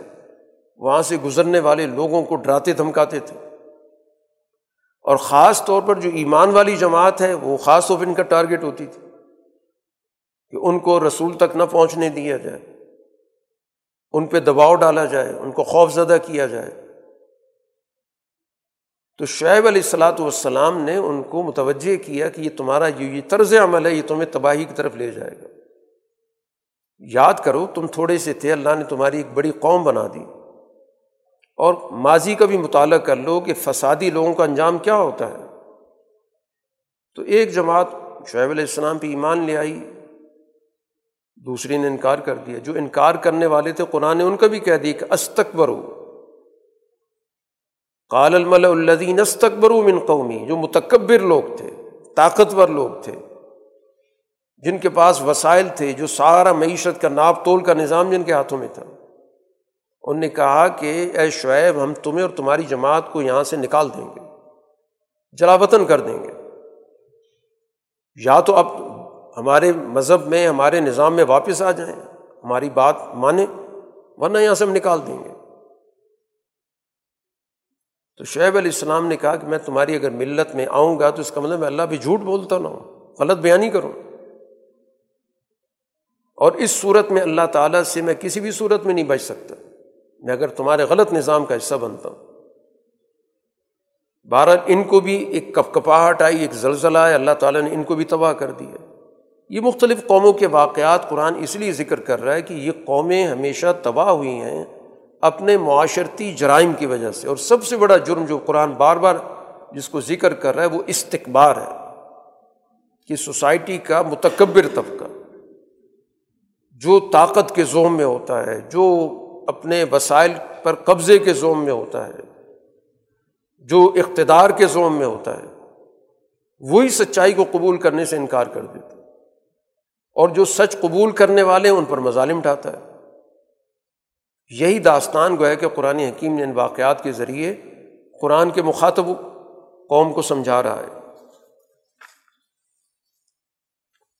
قرآن حکیم ایک اور اللہ تعالیٰ کے ایک سنت کا یا ایک ضابطے کا ذکر کر رہا ہے کہ قوموں پر بسا اوقات مشکل وقت ڈالے جاتے ہیں تاکہ ان کے اندر سوچنے، سمجھنے کی صلاحیت پیدا ہو۔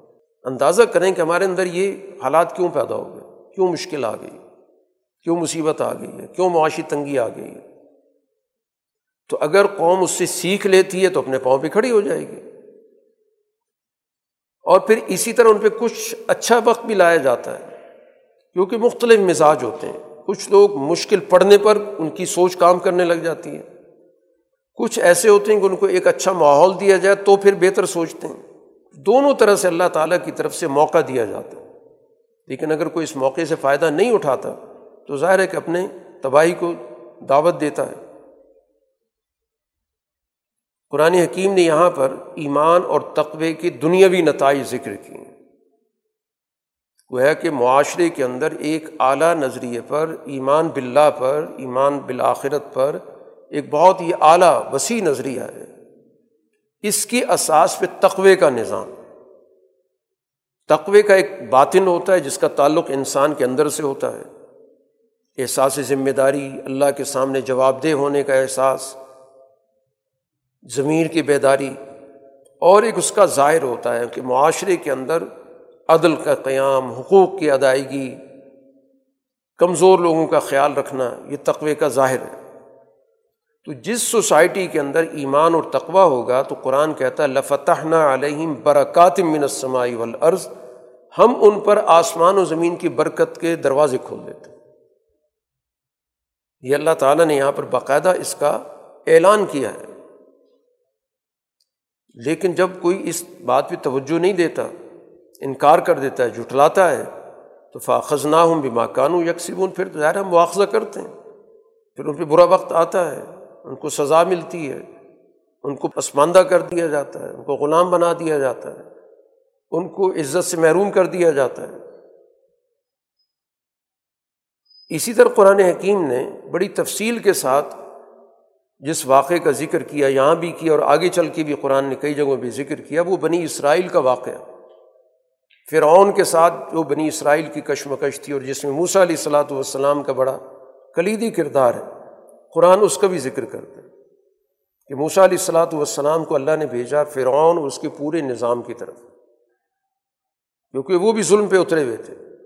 قرآن توجہ دلاتا ہے کہ ذرا غور کرو کہ فسادی لوگوں کا انجام کیسے ہوتا ہے۔ یہاں سے قرآن گفتگو شروع کر رہا ہے اور اس کے بعد پورا واقعہ ذکر کر رہا ہے۔ کہ موسا علیہ السلاۃ والسلام فرعون کے پاس جاتے ہیں اور اس کو کہتے ہیں کہ میں رب العالمین کا نمائندہ بن کے آیا ہوں۔ میں کسی ذاتی حیثیت میں نہیں آیا۔ اور میں اس بات پہ قائم ہوں کہ میں اللہ کے بارے میں کوئی غلط بات نہیں کروں گا۔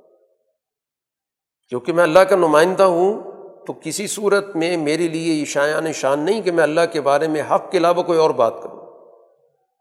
اور میں اس لیے تمہارے پاس دلائل لے کر آیا ہوں کہ بنی اسرائیل کو آزاد کرو۔ میں صرف اس لیے آیا کہ اس بنی اسرائیل کو جس کو تم نے غلام بنا رکھا ہے، اس کو آزاد کرو۔ چنانچہ اس نے کہا کہ آپ کے پاس کوئی دلیل ہے، کوئی نشانی ہے تو دیں۔ تو موسا علیہ السلام نے دو نشانیاں دکھائیں، دو معجزے دکھائے ایک کا تعلق، کیونکہ نبی کے دو بنیادی منصب ہوتے ہیں، ایک کے ذریعے وہ خبردار کرتا ہے مستقبل کی تباہی سے بت... ان کو آگاہ کرتا ہے۔ اور دوسری اس کی صفت یہ ہوتی ہے کہ جو بات کو قبول کرے انہیں ایک بشارت، ایک حوصلہ دیتا ہے۔ دو ہی نشانیاں، ایک عصا کی صورت میں تھی، جو علامت تھی اس بات کی کہ تمہارا نظام ٹوٹے گا، تباہ ہوگا۔ اور دوسری نشانی اپنی روشن ہاتھ کی صورت میں دکھائی کہ اللہ نے ان کو یہ نشانی بھی دی تھی کہ وہ بغل سے جب ہاتھ نکالتے تو روشن ہوتا تھا۔ تو یہ علامت ہے روشنی کی کہ میں معاشرے کے اندر ظلمت ختم کرنے کے لیے آیا ہوں۔ یہ دو نشانیاں دکھائیں۔ اور پھر اس عصا کو باقاعدہ اس کے سامنے زمین پہ پھینکا تو وہ ظاہر ہے کہ ایک اجدہا کی صورت میں سامنے آ گیا۔ یہ دونوں نشانیاں دکھا دیں۔ روشنی والی بھی دکھا دی اور عصا کی بھی۔ اب بجائے اس کے کہ وہ اور اس کے کہنے پہ نشانیاں پیش کی اس نے اور اس کا پورا جو درباری ماحول تھا، انہوں نے کہا کہ یہ لگتا ہے بہت سمجھدار قسم کا جادوگر ہے۔ اور ایک دوسرے کے انہوں نے جذبات بھڑکائے کہ یہ تمہیں اس زمین سے بے دخل کرنے آیا یہ تمہارے علاقے پہ قبضہ کرنا چاہتا ہے اپنے جادو کے بل بوتے پر۔ حالانکہ موسا علیہ السلام نے تو صرف اتنی بات کی تھی بنی اسرائیل کو میرے ساتھ بھیج دو۔ لیکن اس نے اپنی قوم کو مشتعل کرنے کے لیے کہا کہ یہ آدمی ہماری حکومت ہم سے چھیننا چاہتا ہے، ہمارے ملک پہ قبضہ کرنا چاہتا ہے۔ لہٰذا ہم اس کا مقابلہ کریں گے۔ یہ آپس میں ان کی میٹنگ ہو رہی ہے، اس میں گفتگو ہو رہی ہے۔ اور اس کے لیے انہوں نے اپنا جو ذیلی نظام تھا، ان کی ذمہ داری لگائی، جس کو قرآن نے یہاں عنوان دیا، حاشرین۔ مختلف جو ان کے شہر تھے، وہاں پر مختلف جو ذمہ دار تھے ان کے پاس پیغام بھیجو اور کہو، اپنے اپنے علاقے میں دیکھو کہ جو بہت ہی سمجھدار قسم کا جادوگر ہے، اس کو لے کر آؤ۔ ہم نے مقابلہ کرنا۔ چنانچہ وہ جادوگر آ گئے، انہوں نے باقاعدہ ڈیل کی کہ اگر ہم غالب آ گئے تو ہمیں کیا معاوضہ، کتنا معاوضہ ملے گا۔ اب فرعون کو تو ظاہر ہے، اپنے نظام کی پڑی ہوئی تھی۔ اس نے کہا کہ معاوضہ، کیا میں تو تمہیں اپنے سب سے اوپر کی جو باڈی ہے، مقرب لوگوں کی، اس میں شامل کر لوں۔ تمہیں سسٹم کا میں حصہ بنا کر جو سسٹم کا سب سے برتر بالائی طبقہ اس کا حصہ بناؤں گا۔ پھر اس طرح گویا کہ انہوں نے موسا علیہ السلام سے مقابلے کی پٹھانی اور موسا علیہ السلام سے کہا کہ آپ اپنا عصا پہلے پھینکیں گے یا ہم اپنے پاس جو کچھ ہے پھینکیں گے۔ موسیٰ علیہ السلام نے کہا، پھینکو جو کچھ تمہارے پاس ہے۔ تو لوگوں کی نظر بندی کی۔ یہ ظاہر ہے کہ ایک علم ہے مسم کا بھی ایک علم دنیا کے اندر پایا جاتا ہے۔ کہ ایک ایسا ماحول بنا دو کہ لوگ جو ان کو آپ دکھانا چاہتے ہو وہ لوگ اسی طرح دیکھنے لگ جائیں۔ اور ظاہر ہے کہ عام جو ماحول تھا اس زمانے کا وہ تو جادوگروں کو بہت کچھ سمجھتا تھا۔ جادوگروں کو اس سسٹم کے اندر بڑی مرکزی حیثیت حاصل تھی۔ اور اس کے ذریعے گویا کہ انہوں نے لوگوں کے دلوں میں خوف بھی پیدا کیا۔ ظاہر ہے کہ جب انہوں نے میدان کے اندر اپنی لاٹھیاں اپنی رسیاں پھینکی ہیں تو پورا میدان گویا کہ لگ رہا تھا جیسے سانپ چل پھر رہے اپنے طور پر تو ایک بہت بڑا گویا کہ جادو لے کر آئے۔ موسا علیہ السلام کو اللہ نے وہی کی کہ اب آپ اپنا عصا پھینکیں۔ اس عصا نے جب ایک سانپ کی ایک اجدا کی شکل اختیار کی، اس نے سب کو نگل لیا۔ قرآن کہتا ہے اس طرح ان لوگوں کو ذلیل کر دیا۔ اب یہ جو جادوگر تھے، یہ تو چونکہ اپنے فن کے ماہر تھے، وہ سمجھ گئے کہ یہ کوئی جادو کا معاملہ نہیں ہے۔ یہ جو موسا علیہ السلاۃ وسلام ہے یہ واقعتاً اللہ کے پیغمبر ہے کیونکہ قرآن دوسری جگہ پہ ذکر کر چکا ہے کہ اس جادو کے عمل سے پہلے موسا علیہ السلام نے ان کو تنبی کی تھی۔ اس معاملے میں مت پڑھو۔ یہ وہ معاملہ نہیں جو تم سمجھ رہے ہو یا تمہیں سمجھایا گیا۔ ہے میں اللہ کی طرف سے پیغمبر بن کے آیا ہوں۔ میرے پاس ایک شریعت ہے، ایک پیغام ہے۔ تو وہ سجدے میں گر پڑے۔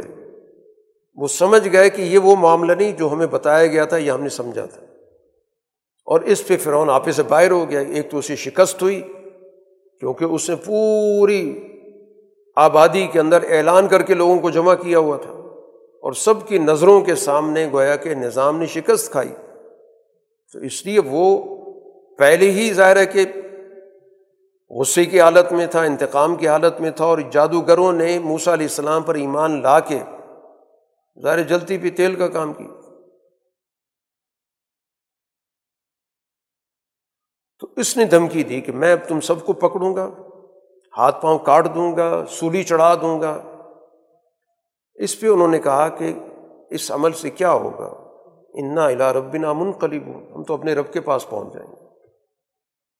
یہ ہوتی ہے سچائی پہ جب ایمان ہوتا ہے تو خوف دل سے نکل جاتا ہے۔ کہ انہوں نے کہا ہم اپنے رب کے پاس پہنچ جائیں گے اور تم صرف اس لیے انتقام لینا چاہتے ہو کہ ہم ایمان لے آئیں۔ پھر اللہ سے انہیں دعا کی کہ اللہ ہم پہ بہت بڑی آزمائش آ رہی ہے، ہمیں صبر کی توفیق دے۔ اب اس صورت حال کے بعد جو فرعون کے وہ سردار تھے، ان کی ایک اور میٹنگ ہوتی ہے۔ اب کیا کیا جائے اس صورت حال کا؟ اگر ہم ان کو ایسے ہی چھوڑ دیں گے تو یہ تو فساد مچائیں گے۔ اور یہ ہمارے سارا مذہبی نظام جو یہ تو تتر بتر ہو جائے گا۔ تو دوبارہ انہوں نے فیصلہ کیا کہ ہم جیسے پہلے ان کے بچوں کو مارتے تھے بنی اسرائیل کی اسی طرح قتل کریں گے۔ ہم تو غالب ہیں، ہمارے پاس سارے اختیارات ہیں۔ اس موقع موسیٰ علیہ السلام نے اپنی قوم کو تلقین کی کہ حوصلہ رکھو، اللہ سے مدد مانگو۔ یہ زمین سدا ان کی نہیں ہے، اللہ کی ہے۔ اللہ نے فیصلہ کرنا ہے کہ اس کا وارث کون بنے گا۔ اور صرف وہ جماعت جو متقی ہے، جو اللہ کے سامنے جھکنے والی ہے، عدل و انصاف کرنے والی، اصل اللہ تعالیٰ اس کو اختیارات دنیا کے دے گا۔ اب ظاہر وہ قوم ایک عرصے سے پس رہی تھی۔ اس نے شکوے کے انداز میں کہا کہ آپ کے آنے سے پہلے بھی ہم پہ ظلم ہو رہا تھا، آپ کے آنے کے بعد بھی ہو رہا ہے۔ موسیٰ علیہ السلام نے ان کو تسلی دی کہ اللہ تعالیٰ ان قریب تمہارے دشمن کو ہلاک کرے گا۔ اب اس کے بعد یہاں پر قرآن ذکر کرتا ہے کہ ان لوگوں پر فرونی نظام پر مختلف طریقوں سے اللہ تعالیٰ کی طرف سے ان پر دباؤ ڈالا گیا۔ قرآن نے لفظ استعمال کی لال یزکرون تاکہ کچھ ان کو عقل آ جائے، کچھ سوجھ بوجھ آ جائے۔ سب سے پہلے قرآن ذکر کرتا ہے، قحط آیا۔ وہ موسیٰ علیہ السلام کے پاس جا کر کہتے ہیں کہ آپ کا اپنے رب سے ایک تعلق ہے، دعا کریں، یہ تکلیف دور ہو جائے۔ تو گویا مان رہے ہیں اس بات کو کہ موسا علیہ السلاۃ والسلام اللہ کے پیغمبر ہیں۔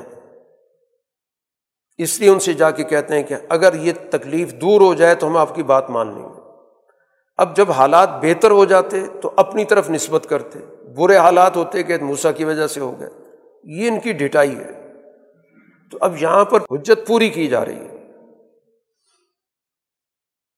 جب حالات بہتر ہو گئے، پھر اس کے بعد اسی طرز عمل پر، چنانچہ پھر ان پہ طوفان آیا، سیلاب آیا۔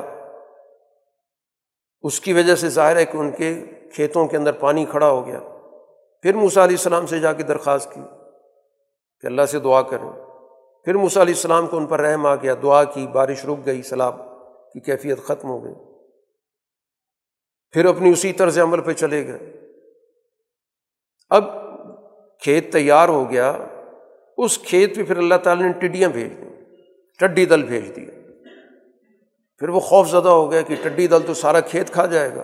پھر موسیٰ علیہ السلام کے پاس دوڑے چلے گئے۔ پھر ان سے دعا کرائی۔ پھر اس مصیبت سے نکلے۔ پھر اسی پرانے طرز عمل پہ۔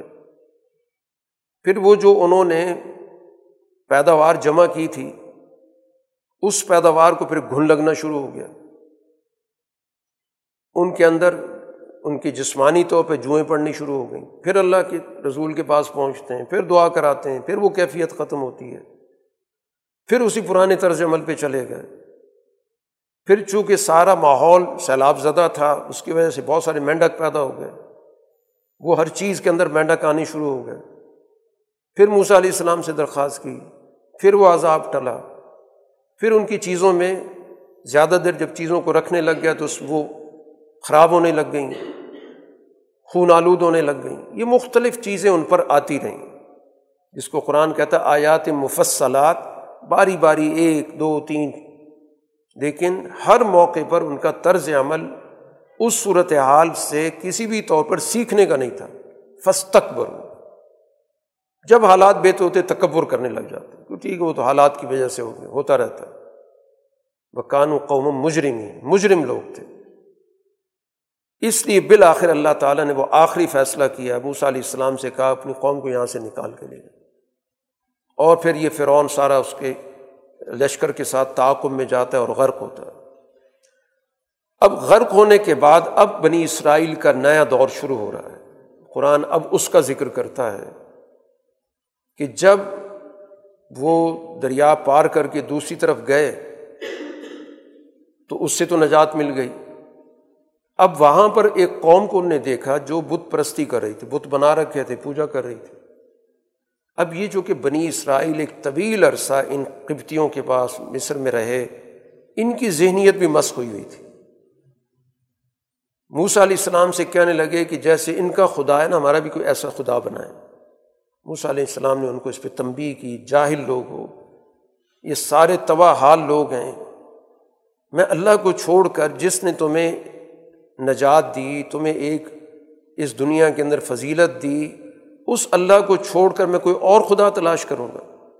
اس نے تمہیں نجات دی، اس ظلم سے نجات دلائی، تمہارے بچے قتل ہوتے تھے، تمہاری بچیوں کو زندہ رکھا جاتا تھا۔ ان کو سوچنے کی دعوت دی۔ پھر اللہ تعالیٰ نے اس قوم کی تشکیل کے لیے ایک شریعت دینے کا فیصلہ کیا۔ ان کو اب ایک باقاعدہ نظام دیا جائے۔ اور اس نظام کے لیے اللہ نے موسا علیہ السلاۃ والسلام کو کوہ طور پر بلایا۔ چالیس دن ماہ قیام ہوا۔ اس موقع پر موسا علیہ السلاۃ والسلام نے جو وہاں تجلیات دیکھیں، تو یہ چاہتے تھے کہ میں ان تجلیات سے میرا ایک تعلق بن جائے۔ کیونکہ انسان کے اندر جیسے پہلے ذکر ہوا کہ دو طرح کی صلاحیتیں موجود ہیں۔ ایک اس کے اندر حیوانی بہیمی صلاحیت ہے، ایک ملکی روحانی صلاحیت ہے۔ اور انبیاء کے اندر ملکی صلاحیت بہت اعلیٰ درجے کی ہوتی ہے۔ تو موسا علیہ السلاۃ وسلام کو ہے کہ اس ملکیت سے اپنا تعلق جوڑنا چاہتے تھے۔ چاہتے تھے کہ میں اللہ کو دیکھوں۔ اب ظاہر ہے وہ اس مادی دنیا کے اندر ممکن نہیں تھا۔ اس موقع پر اللہ تعالیٰ نے انہیں کہا کہ اگر یہ پہاڑ اس تجلی کو برداشت کر سکے گا تو شاید آپ دیکھ سکیں گے۔ لیکن وہ پہاڑ تو ریزہ ریزا ہو گیا۔ اللہ نے کہا کہ آپ کا اصل منصب ہے کہ آپ نے لوگوں میں جانا ہے، لوگوں میں کام کرنا ہے۔ یہ نہیں کہ آپ کی اتنی اعلیٰ درجہ کی روحانیت ہو جائے کہ وہ اللہ کے پاس پہنچ جائیں اور اللہ تعالیٰ کا دیدار کرنا شروع کر دیں۔ اس سے زیادہ اہم کام یہ ہے کہ آپ دنیا کے اندر رہیں اور دنیا کے اندر لوگوں کی ہدایت کا کام کریں۔ اس لیے اللہ نے ان کو تورات عطا کی۔ اس طورات کے عمل میں جو چالیس دن کا عمل ہے، اس دوران موسا علیہ السلاۃ والسلام کی قوم پیچھے ایک اور آزمائش میں مبتلا ہو گئی۔ موسا علیہ السلاۃ والسلام جب اپنی قوم سے روانہ ہوئے تھے، ان نے باقاعدہ اپنے بھائی ہارون کو ذمہ داریاں دیں۔ تو یہ بھی گویا کہ ایک بنیادی بات ہے کہ جب آپ کسی جگہ پہ جاتے ہیں تو اپنی ذمہ داریاں باقاعدہ کسی کو حوالے کر کے جائیں۔ موسا علیہ السلاۃ والسلام پر ایک اجتماعی ذمہ داری قومی قیادت کی تھی، اس کے لیے آپ نے وہ ذمہ داری اپنے بھائی کے حوالے کی۔ اور ساتھ ایک اور بات ان پہ واضح کر دی کہ ان لوگوں کے اندر کچھ فسادی طبیعت کے لوگ پائے جاتے ہیں، ان کا خیال رکھنا۔ ان کی بات کسی صورت میں قبول نہیں کرنی۔ اب ان لوگوں نے جو پیچھے رہ گئے تھے، قرآن نے یہاں تفصیل ذکر نہیں کی، اگلی صورت میں تفصیل بھی آ رہی ہے کہ باقاعدہ انہوں نے سامری کے کہنے پر ان کے پاس جو کچھ سونا موجود تھا زیورات کی صورت میں، اس کو اکٹھا کیا، کیونکہ ان کی شریعت میں اس کو استعمال کرنا درست نہیں تھا۔ یہ کافروں کا مال تھا، ان کے پاس امانتیں پڑی تھیں فرونی قوم کی۔ اس کو وہ لے آئے تھے۔ تو ان کو گویا کہ پگھلا کے ایک بچھڑے کی شکل بنائی۔ اور پھر اس بچڑے کے اندر ایک مٹی ڈالی، جس کی وجہ سے اس کے اندر ایک آواز پیدا ہو گئی۔ اور سامری نے کہا، یہ تمہارا خدا ہے۔ ان نے اس کی پوجا شروع کر دی۔ تو موسا علیہ السلاۃ والسلام کو اللہ نے وہیں کوئی طور پہ بتا دیا کہ آپ کی قوم گمراہ ہو چکی ہے۔ چنانچہ موسا علیہ السلام غصے کی حالت میں، افسوس کی حالت میں واپس آتے ہیں اور ظاہر ہے کہ اپنے بھائی کی طرف متوجہ ہوئے۔ سخت جلال کی حالت میں تھے، اپنے بھائی کے بال پکڑ لیے۔ تو اس پہ ان نے کہا کہ بات یہ ہے، ہارون علیہ السلام نے کہ انہوں نے مجھے کمزور سمجھا، میری بات نہیں مانی، میں نے تو ان کو منع کرتا رہا۔ اور یہ اپنے جذبات میں اتنے شدید تھے کہ اگر میں زیادہ سختی کرتا تو یہ مجھے قتل بھی کر دیتے۔ تو لہٰذا مجھے آپ ان میں شمار نہ کریں کہ میں ان کی کسی منصوبے کے اندر، کسی درجے کے اندر میری کوئی ہم نوائی شامل ہے۔ تو بہر الموسا علیہ السلاۃ والسلام کو فوراً دوسری احساس ہوا، اللہ سے بھی دعا کی۔ کہ مجھ سے اگر کوئی اس معاملے میں کوتاہی ہوئی ہے تو مجھے بھی معاف کر، میرے بھائی سے اگر کوئی معاملہ ہوا انہیں بھی معاف کر۔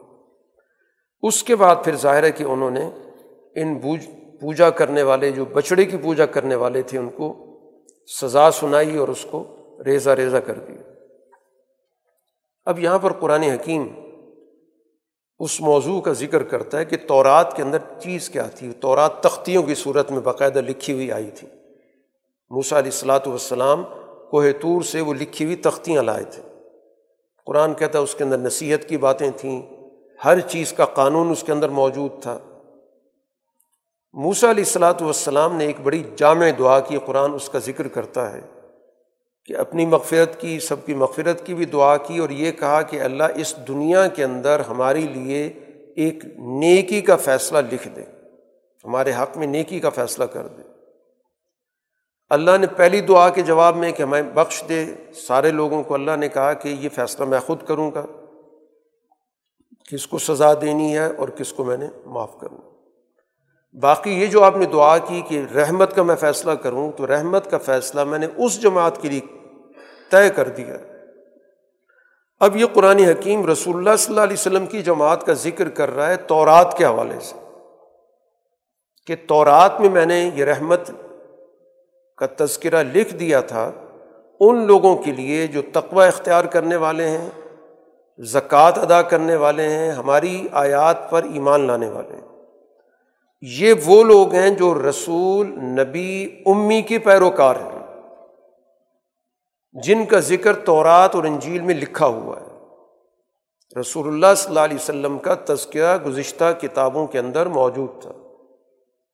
اور نہ صرف آپ کا تذکرہ موجود ہے بلکہ آپ کا منصب بھی کہ آپ نے کام کیا کرنے وہاں قرآن حکیم نے آپ کے پانچ کام بھی ذکر کیے کہ ایک تو آپ دنیا میں آ کر معروف کو غالب کریں گے، معروف کا حکم دیں گے، اس کا سسٹم بنائیں گے۔ ہر شعبۂ زندگی کے اندر جو معروف ہوگا وہ آپ لوگوں کو آ کے بتائیں گے بھی اور پھر باقاعدہ اللہ تعالیٰ کی طرف سے اس کی ایک ریاست، ایک نظام بھی قائم کریں گے۔ کیونکہ امر کا مطلب ہی ہوتا ہے کسی چیز کو قانون کے ذریعے نافذ کرنا، حکم دینا۔ دوسرا کام یا آپ برائی کو روکیں گے۔ برائی کے خلاف شعور بھی پیدا کریں گے اور برائی کو باقاعدہ روکیں گے۔ تو ظاہر روکنا کام اتھارٹی کا ہوتا ہے کہ آپ کو دنیا کے اندر اللہ تعالیٰ اختیار دے گا۔ تیسرا کام یہ ہے کہ جو چیزیں پاکیزہ ہیں اور لوگوں نے خود ساختہ مذہب کی بنیاد پہ اپنے اوپر حرام کر لی ہیں، ان کو وہ حلال قرار دے دے۔ وہ جو لوگوں نے اپنے اوپر خواہ مخواہ خود ساختہ نیکی کے نام پر کہ یہ چیز بھی نہ استعمال کرو، یہ بھی نہ کرو۔ یہ نبی آ کر گویا کہ ان حلال پاکیزہ چیزوں کی حلت واضح کر دے گا کہ یہ سب چیزیں حلال ہیں۔ اور جو ایسی چیزیں ہیں جو ناپاک ہیں، نقصان دہ ہیں تو ایک انتہائی بھی پائی جاتی تھی کہ حرام چیزوں کا بھی لوگوں نے استعمال شروع کر دیا تھا۔ تو ان ناجائز، ناپاک خبیص چیزوں کو وہ نبی آ کر باقاعدہ ذکر کرے گا کہ یہ حرام ہے۔ یہ حرام ہے، شراب حرام ہے جو حرام ہے، مردار حرام ہے، خنزیر حرام ہے۔ اور اس کا پانچواں کام یہ ہوگا کہ جو لوگوں پر جبر کے قوانین ہوں گے، پابندیاں ہوں گی ان کو بیڑیوں میں جکڑا ہوا ہوگا، وہ ساری ان کی بیڑیاں اتار دے گا، ان کو آزادی دلائے گا۔ ایک ان کو آزاد فطری نظام عطا کرے گا۔ یہ مضمون گویا کہ اللہ نے موسا علیہ السلاۃ والسلام پر اور عیسیٰ علیہ السلاۃ والسلام پر نازل کیا رسول اللہ صلی اللہ علیہ وسلم کی بیست کے حوالے سے، اور نہ صرف رسول اللہ کے بارے میں، بلکہ آپ کی جماعت کے بارے میں کہ فلزینہ آمن و بھی جو اس نبی پر ایمان لائیں گے، پھر اس کی رفاقت اختیار کریں گے، اس کی مدد کریں گے۔ اور جو اللہ نے اس نبی کے ساتھ نور نازل کیا ہوگا قرآن کی صورت میں، اس کی پیروی کریں گے، یہی جماعت کامیاب ہوگی۔ اس کے بعد آپ کی زبان سے یہاں قرآن اعلان کروا رہا ہے رسول اللہ صلی اللہ علیہ وسلم کے، کہ آپ کی بےست کل انسانیت کے لیے۔ تو مکہ کے اندر ہی گویا کہ لوگوں کے سامنے واضح کر دیا گیا کہ آپ کی بےست صرف اس خطے کے لیے نہیں ہے۔ انی رسول اللہ علیکم جمیع میں تمام لوگوں کی طرف اللہ کا رسول بنا کر بھیجا گیا ہوں۔ اب چونکہ وہ واقعات بنی اسرائیل کے چل رہے ہیں تو موسا علیہ السلاۃ والسلام کی قوم کے بارہ قبیلے تھے۔ ہر قبیلے کے لیے اللہ تعالیٰ نے علیحدہ علیحدہ کھانے پینے کا انتظام بھی کیا۔ اور علیحدہ علیحدہ ان کے لیے وسائل بھی رکھے۔ پانی کا نظام علیحدہ کیا، پھر ان کو گرمی سے بچاؤ کا نظام بھی دیا، پھر ان کے کھانے پینے کا انتظام بھی کیا۔ ان انعامات کا قرآن ذکر کر رہا ہے۔ اسی کے ساتھ قرآن حکیم نے ان کے ایک اور طرز عمل کا ذکر کیا۔ وہ یہ تھا کہ اللہ کے حکم کے اندر سے چور راستہ تلاش کر کے اس حکم کی خلاف ورزی کرنا۔ خلاف ورزی کا ایک طریقہ تو یہ ہوتا ہے، براہ راست آپ اس حکم کی خلاف ورزی کرتے ہیں۔ اس پہ عمل نہیں کرتے۔ یا اس کا انکار کر دیتے ہیں۔ دوسرا طریقہ یہ ہوتا ہے کہ آپ حکم کا انکار نہیں کرتے، کہتے ہیں مانتے ہیں اس کو۔ لیکن طریقہ ایسا اختیار کرتے ہیں کہ اس حکم کی روح ختم ہو جاتی ہے۔ یہ ہیلا گری کہلاتی ہے، ہیلا سازی۔ کہ مذہب بھی ساتھ ساتھ چلتا رہے اور ہیلا سازی کر کے مفادات بھی پورے کیے جائیں۔ یہ مفاد پرست مذہبی سوچ ہوتی ہے۔ اب ان کی شریعت میں ہفتے کا دن اللہ تعالیٰ کی طرف سے ایک عظمت کا، حرمت کا مقرر کر کے یہ کہہ دیا گیا تھا کہ اس دن تم نے کسی قسم کا کوئی شکار نہیں کرنا اب انہوں نے یہ دیکھا کہ جو ہفتے کا دن ہوتا ہے، اس دن ان کو پانی کے اندر، دریا کے اندر بہت زیادہ مچھلیاں نظر آتی تھیں اور عام دنوں کے اندر اس طرح نظر نہیں آتی تھی۔ تو اب ان کا دل للچایا کہ ہم کس طرح اس شکار کو جو ہمیں نظر آ رہا ہے ہفتے کے دن اس کو ہم اپنے قابو میں لے آئیں اور ساتھ مذہب کا تڑکا بھی لگا رہا ہے مذہب کی تعلیم بھی، اس کی بھی خلاف ورزی لوگوں کو محسوس نہ ہو۔ تو اس کے لیے ان نے ایک ہیلا بنایا کہ ایک بڑا سا ان نے تالاب بنا کر اس کا راستہ ایسا رکھا کہ ہفتے کے دن جو بھی مچھلی آئے، شکار آئے، وہ اس تالاب میں جب چلی جائے تو واپس نہ نکل سکے۔ اور ہم اتوار کے دن وہ سارا ظاہر شکار اکٹھا ہوگا جمع ہوگا، وہاں سے ہم سارے شکار کر لیں گے۔ یہ قرآن حکیم نے باقاعدہ اس کا ذکر کیا۔ اب اس طرز عمل پر ان کے یہاں تین طرح کی سوچیں پیدا ہو گئیں۔ ایک تو یہ جو ڈٹائی کے ساتھ اس کام کو شروع کر دیا۔ دوسرے وہ جنہوں نے واضح طور پہ ان کو منع کیا کہ یہ غلط طریقۂ کار ہے۔ جب اللہ نے ہمیں منع کیا ہے تو اس کی روح کیا ہے؟ کہ ہم نے اس روز کسی بھی صورت میں کوئی ایسا کام نہیں کرنا کہ جس سے اس حکم کی خلاف ورزی ہوتی ہو۔ صرف ظاہر داری نہیں، بلکہ اس کی روح پہ ہم نے عمل کرنا۔ ہے اور کچھ لوگ ایسے تھے شروع میں کچھ کہا سنا پھر چپ ہو گئے۔ نہ ان کے ساتھ شریک ہوئے، نہ ان کو روکنے میں شریک ہوئے۔ لیکن کچھ ایسے تھے جو مسلسل روک رہے تھے۔ اب یہ دوسرے لوگ نے سمجھاتے تھے خواہ مخواہ ان کے پیچھے کیوں پڑے ہوئے؟ جب ان نے آپ کی بات ماننی نہیں۔ ان پہ تو عذاب آنا ہی آنا ہے۔ وہ کہتے ہیں ہم اللہ کے سامنے سرخرو ہونا چاہتے ہیں، معذرت کریں گے۔ ہم نے تو پورا ان کو سمجھانے کی کوشش کی کہ اس جرم سے بچو۔ لیکن جب وہ ان نے فراموش کر دیا تو پھر ہم نے صرف ان لوگوں کو بچایا جو اس سے ان کو منع کر رہے تھے۔ اور ظالموں پر ہم نے سزا نافذ کی۔ اور سزا بھی کیا نافذ کی؟ کہ ان کے چہرے مسق کر دیے۔ کون و قیرت خاصی ذلیل بندر بن جاؤ۔ ان کی عقلیں ختم کر دیں معاف کر دیں۔ تو گویا مذہب کی صرف شکل نہیں ہوتی، اس کی روح بھی ہوتی ہے۔ ہیلا سازی کر کے جو دین کا مقصد ہے، اس کو پامال کر دیا جائے۔ صرف شکل باقی رکھی جائے، اس کی مقصدیت ختم ہو جائے، روح ختم ہو جائے۔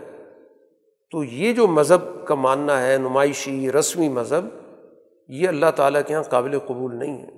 یہ زیادہ بدترین شکل ہے اس کے جو مذہب کی براہ راست خلاف ورزی کر رہے ہیں۔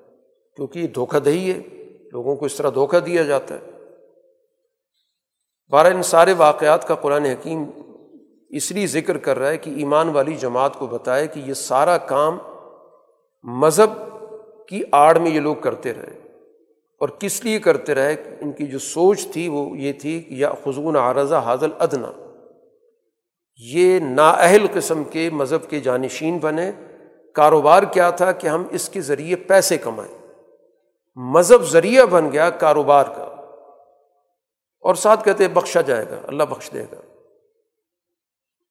اور اگر اس سے زیادہ ان کو پیسے کمانے کا موقع ملے تو یہ وہ بھی قابو کرنے کے لیے تیار ہوں گی کوئی کوئی ضرورت یا کوئی حاجت ان کو درپیش نہیں ہے۔ حوث ہے، زیادہ سے زیادہ پیسہ کمانا ہے۔ چاہے اس کے لیے مذہب کا سودا کرنا پڑے۔ تو ان نے مذہب کا سودا کر کے اپنے مفادات پورے کیے۔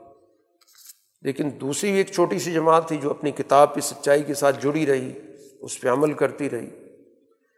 اس کے بعد قرآن حکیم ایک میساک کا ذکر کر رہا ہے جو کل انسانیت سے اللہ تعالیٰ نے لیا تھا۔ یہ اسی میساک اسی عہد کو یاد کرانے کے لیے انبیاء آتے رہے۔ اس کو قرآن کی زبان میں کہتے ہیں میساک الست۔ جس کو ہم کہتے ہیں ہر انسان کی فطرت میں سچائی ہے۔ وہ کس وجہ سے؟ کہ اللہ نے تمام انسانوں کی ارواح کو پیدا کر کے ان سے باقاعدہ ایک عہد لیا تھا کہ کیا میں تمہارا رب نہیں ہوں، تمہاری ضروریات پوری کرنے والا نہیں ہوں، تمہیں ترقی دینے والا نہیں ہوں۔ تو سب نے اعتراف کیا تھا، بلا بالکل۔ یہ سب سے عہد لیا گیا، ہر انسان سے لیا گیا۔ اسی عہد کو یاد کرانے کے لیے انبیاء آتے رہے شریعتیں اصل میں اس عہد کو یاد کراتی ہیں۔ اور وہ انسان کی فطرت میں موجود ہے۔ ہر انسان کی فطرت میں سچائی کے ساتھ تعلق موجود ہے، عدل کے ساتھ تعلق موجود ہے۔ یہ باہر کا ماحول، نظام اس کو مسق کرتا ہے۔ اس کو ظلم کی طرف لے جاتا ہے، استحصال کی طرف لے جاتا ہے۔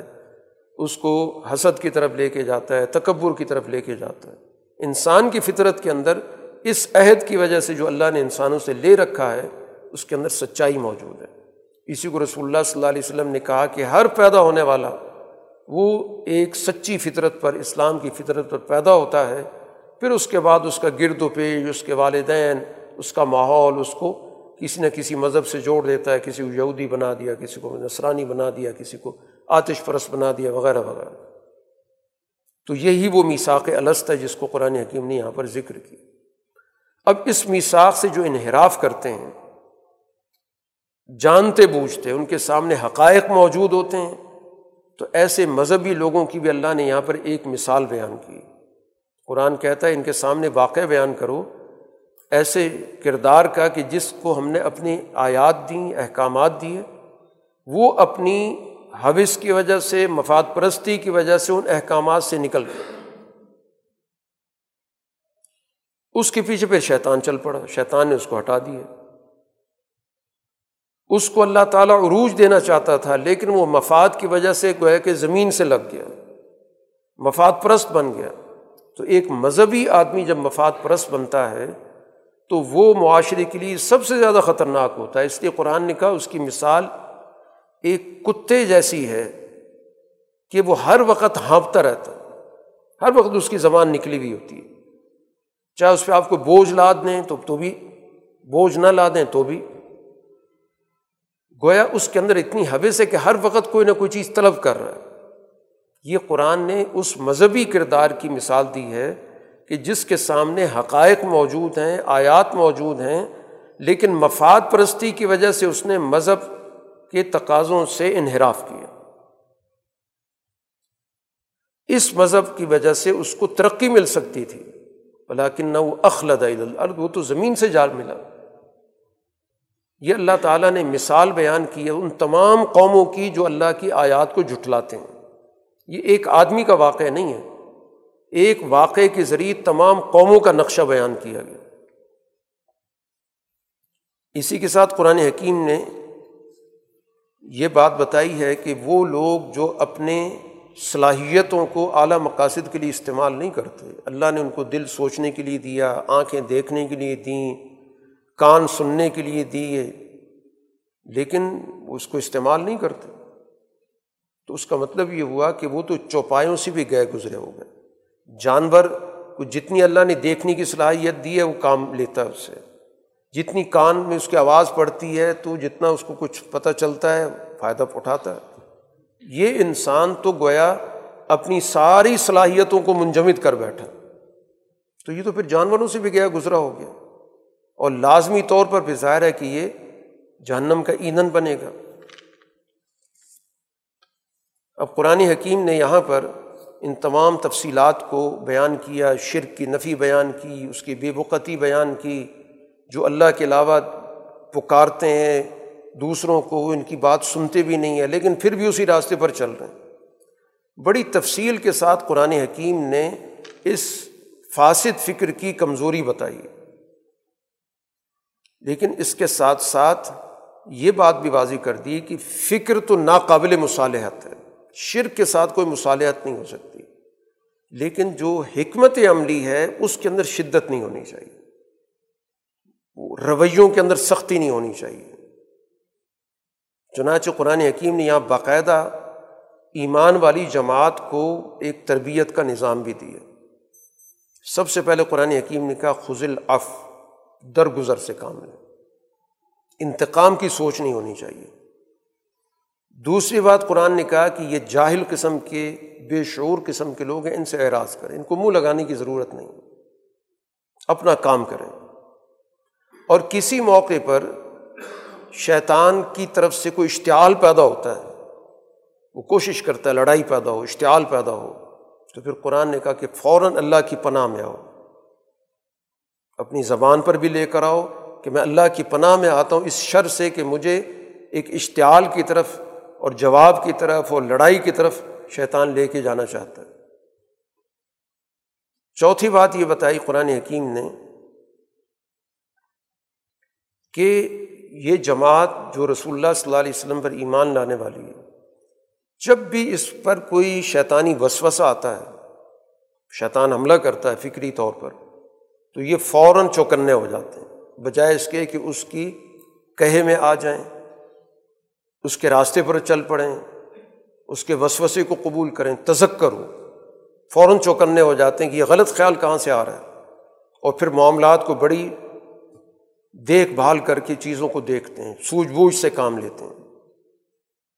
پھر اسی طرح قرآن نے اپنے بارے میں کہا کہ جب قرآن پڑھا جائے تو اس کو توجہ سے سنا کرو اور خاموش رہا کرو، تاکہ اس کا جو فیض ہے، اس کی جو ہدایت ہے، اس سے تم فائدہ اٹھائے تاکہ تم پر رحم کیا جائے۔ اسی طرح ایک اور حکم دیا گیا کہ اپنے رب کا ذکر کیا کرو، اس کو یاد رکھا کرو۔ عملی طور پر بھی، زبان سے بھی۔ اللہ سے تعلق پیدا کرو، خوشو خضو کا گڑ گڑاہٹ کا، خفیہ طور پہ۔ نعرے لگانے کی ضرورت نہیں، اونچی آواز سے کہنے کی ضرورت نہیں۔ اللہ سے اپنا تعلق مضبوط کرو۔ غفلت والی جماعت میں مت بنو، جس کو پتہ ہی کچھ نہیں ہوتا۔ ہر وقت باشعور رہو، چوکنے رہو۔ اور اس صورت کا اختتام اس چیز پہ کیا گیا کہ اللہ تعالیٰ کا قرب وہ لوگ نہیں چاہتے جن کے اندر تکبر ہوتا ہے۔ جو اللہ کے پاس ہوتے ہیں وہ ہمیشہ اللہ کی بندگی میں اپنی سعادت سمجھتے ہیں۔ تکبر کی سوچ اللہ سے دور کرتی ہے۔ تو اس لیے اللہ کی عبادت خوشو خضو کے ساتھ، بندگی کے جذبے کے ساتھ، اس کی تصویر، اس کے سامنے جھکنا، اس کے سامنے سجدہ کرنا، یہ در حقیقت جو اللہ کے قریب ہوتے ہیں، یہ ان کا کام ہوتا ہے۔ تو یہ جماعت رسول اللہ صلی اللہ علیہ وسلم نے پیدا کی۔ جو شروع میں آغاز میں سورہ کے ذکر کیا گیا تھا، رسول اللہ صلی اللہ علیہ وسلم سے کہا گیا تھا کہ یہ کتاب ہم آپ پہ نازل کر رہے ہیں تو آپ کے دل میں کوئی تنگی نہیں ہونی چاہیے۔ اسی کے لیے حوصلے کے طور پہ کہ اللہ نے آپ کو ایک ایسی جماعت دے دی ہے کہ جو آپ کی بات مانتی ہے، جس کے دل میں تکبر موجود نہیں ہے، اللہ کی تصویر بیان کرتی ہے۔ یہ جماعت جب موجود ہے تو اب انکار کرنے والوں کے انکار کرنے کی وجہ سے آپ کی طبیعت پہ بوجھ نہیں پڑنا چاہیے۔ آپ کو کسی طرح کا کوئی غم نہیں ہونا چاہیے۔